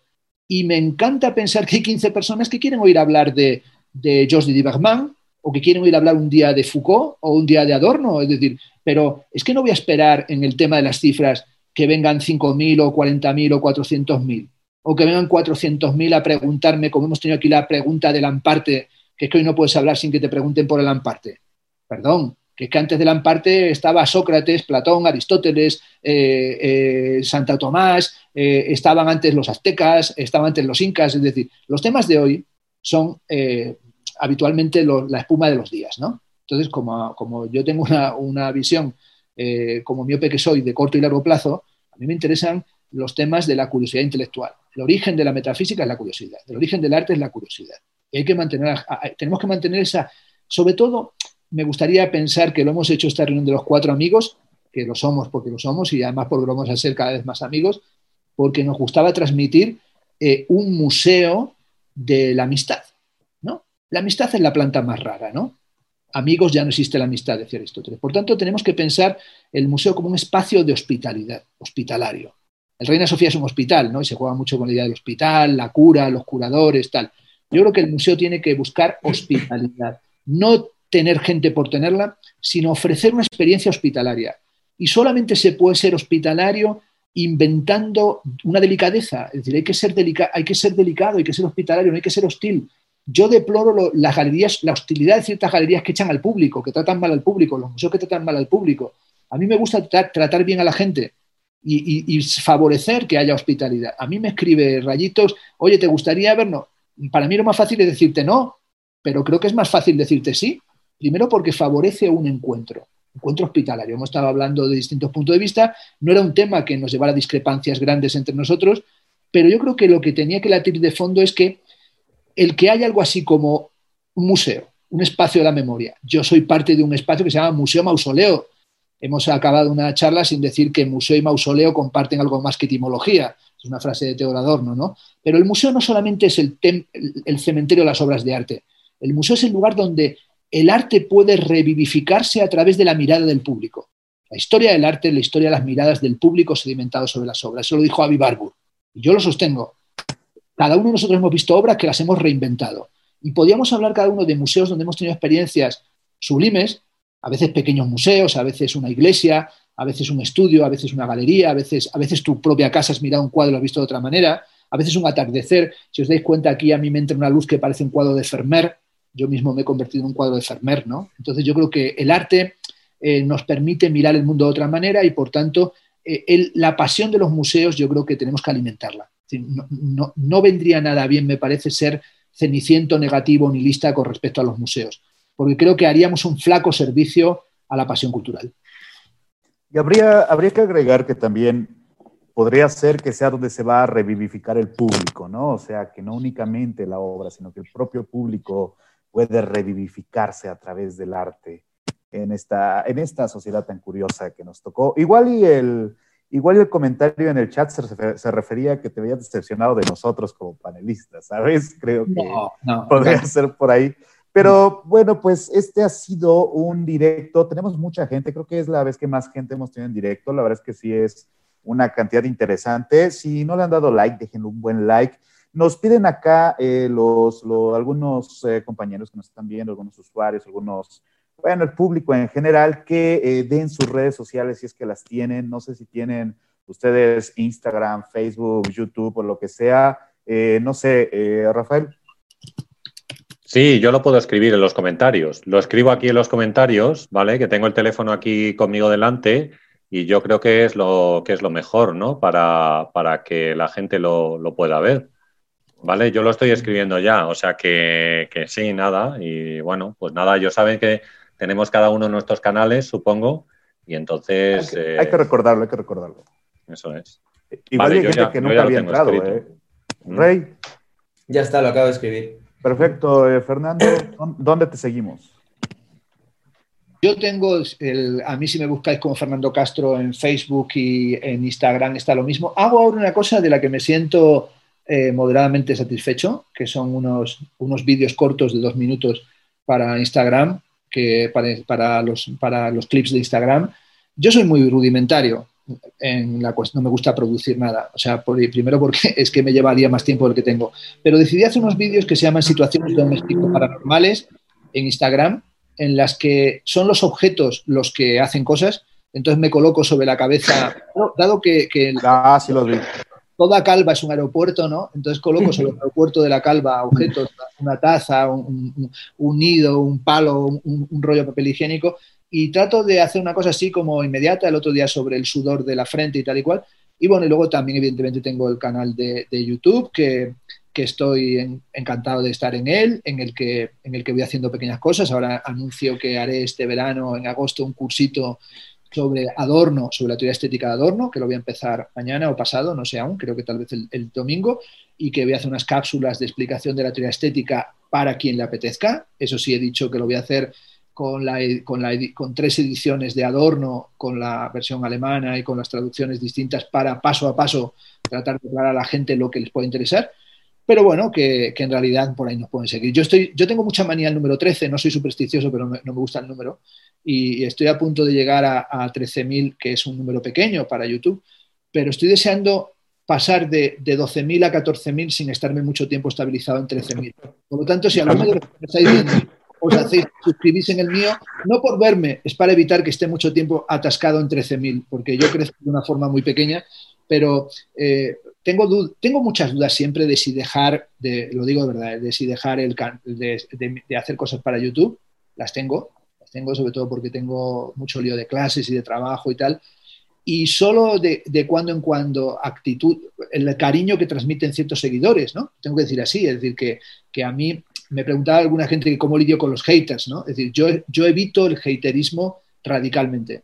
a, a, mi hijo le entraban muchos haters a su canal de YouTube, y por eso dejó las redes sociales. Pero a mí, a mí me pone los nervios, digamos, la gente insultante, eh, maleducada. Me parece una, cosa que no lo entiendo. Tú puedes estar discrepante, ¿no? Con lo que hacen los demás, pero ¿qué sentido tiene que te insulten o que insulten a tu familia, ¿no? No, lo veo. Entonces, a mí ese tipo de dosis de mal rollo a veces me hacen pensar si merece la pena seguir. y, me mantengo un poquito porque sé que en medio de esos idiotas que vienen a perturbarte y aunque quieras evitarlo te hace mal cuerpo, pues luego hay otra gente que te manda un beso, que te, que te hace un saludo. Y hoy he visto que el clima de los que nos seguían, de tus seguidores, Soriano, era un clima de buena actitud, de, de tolerancia, de, de, bueno, de tratarnos bien, de también darse cuenta que hablamos de distintos campos, ¿no? Porque claro, eh, no es lo mismo hablar desde la experiencia artística y desde la práctica artística y también de su concepción del arte que tiene Rayitox de la, o la que tienes tú Soriano. Es decir, que, yo creo que los cuatro tenemos puntos de vista que tienen que ver con nuestra formación también. Es importante que el público se dé cuenta, es decir, nada es mejor que otra cosa. Yo creo que lo que estas mesas nos pueden servir es para ofrecer perspectivas de gente que vive cada uno en un sitio, que no somos muy cómplices, porque en realidad no nos hemos tratado al nivel de ser súper colegas, de hecho es la primera vez que hablamos juntos los cuatro, y esta, esta especie de primer encuentro, yo salgo contento. Quiero decir que mil gracias por haberme invitado, ha sido un placer estar con vosotros. No, no, no, gracias. Gracias a Fernando Castro que nos estuvo acompañando. Gracias también a, Rafael, a Rayitox. Creo que estuvo buena esta plática, estuvo un poquito más larga que de costumbre. Sí, usualmente, usualmente la gente que nos ve se porta bien. También tenemos un excelente moderador. Saludos a Dark Arucar, que lo vi por ahí, que modera el canal, pero por lo general no llega tanto hate. La verdad es que a mí ya me ha empezado a divertir un poco el hate, sí me lo tomaba muy a pecho. De repente hubo un momento en que dije, ah, ya.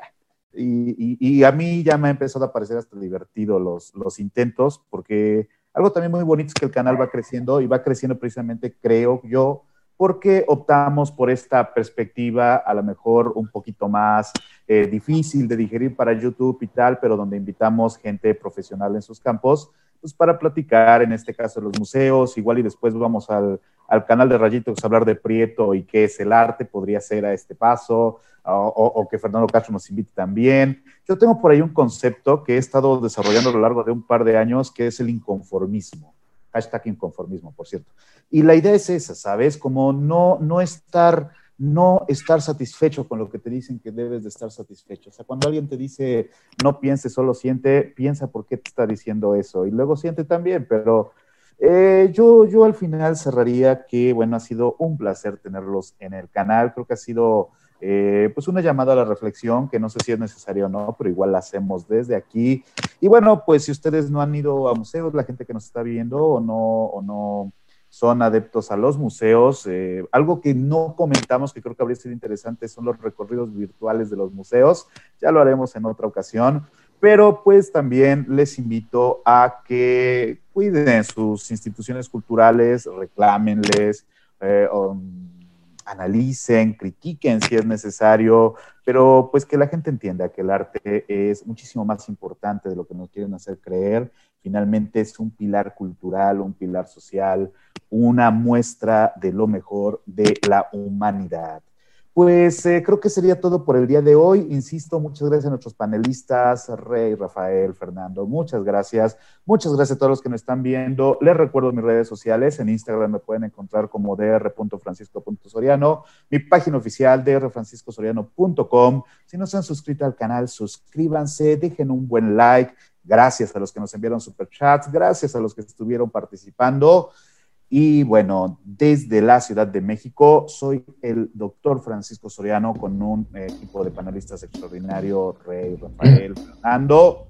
Les mando un abrazo, un saludo, manténganse extraordinarios y nos vemos muy pronto.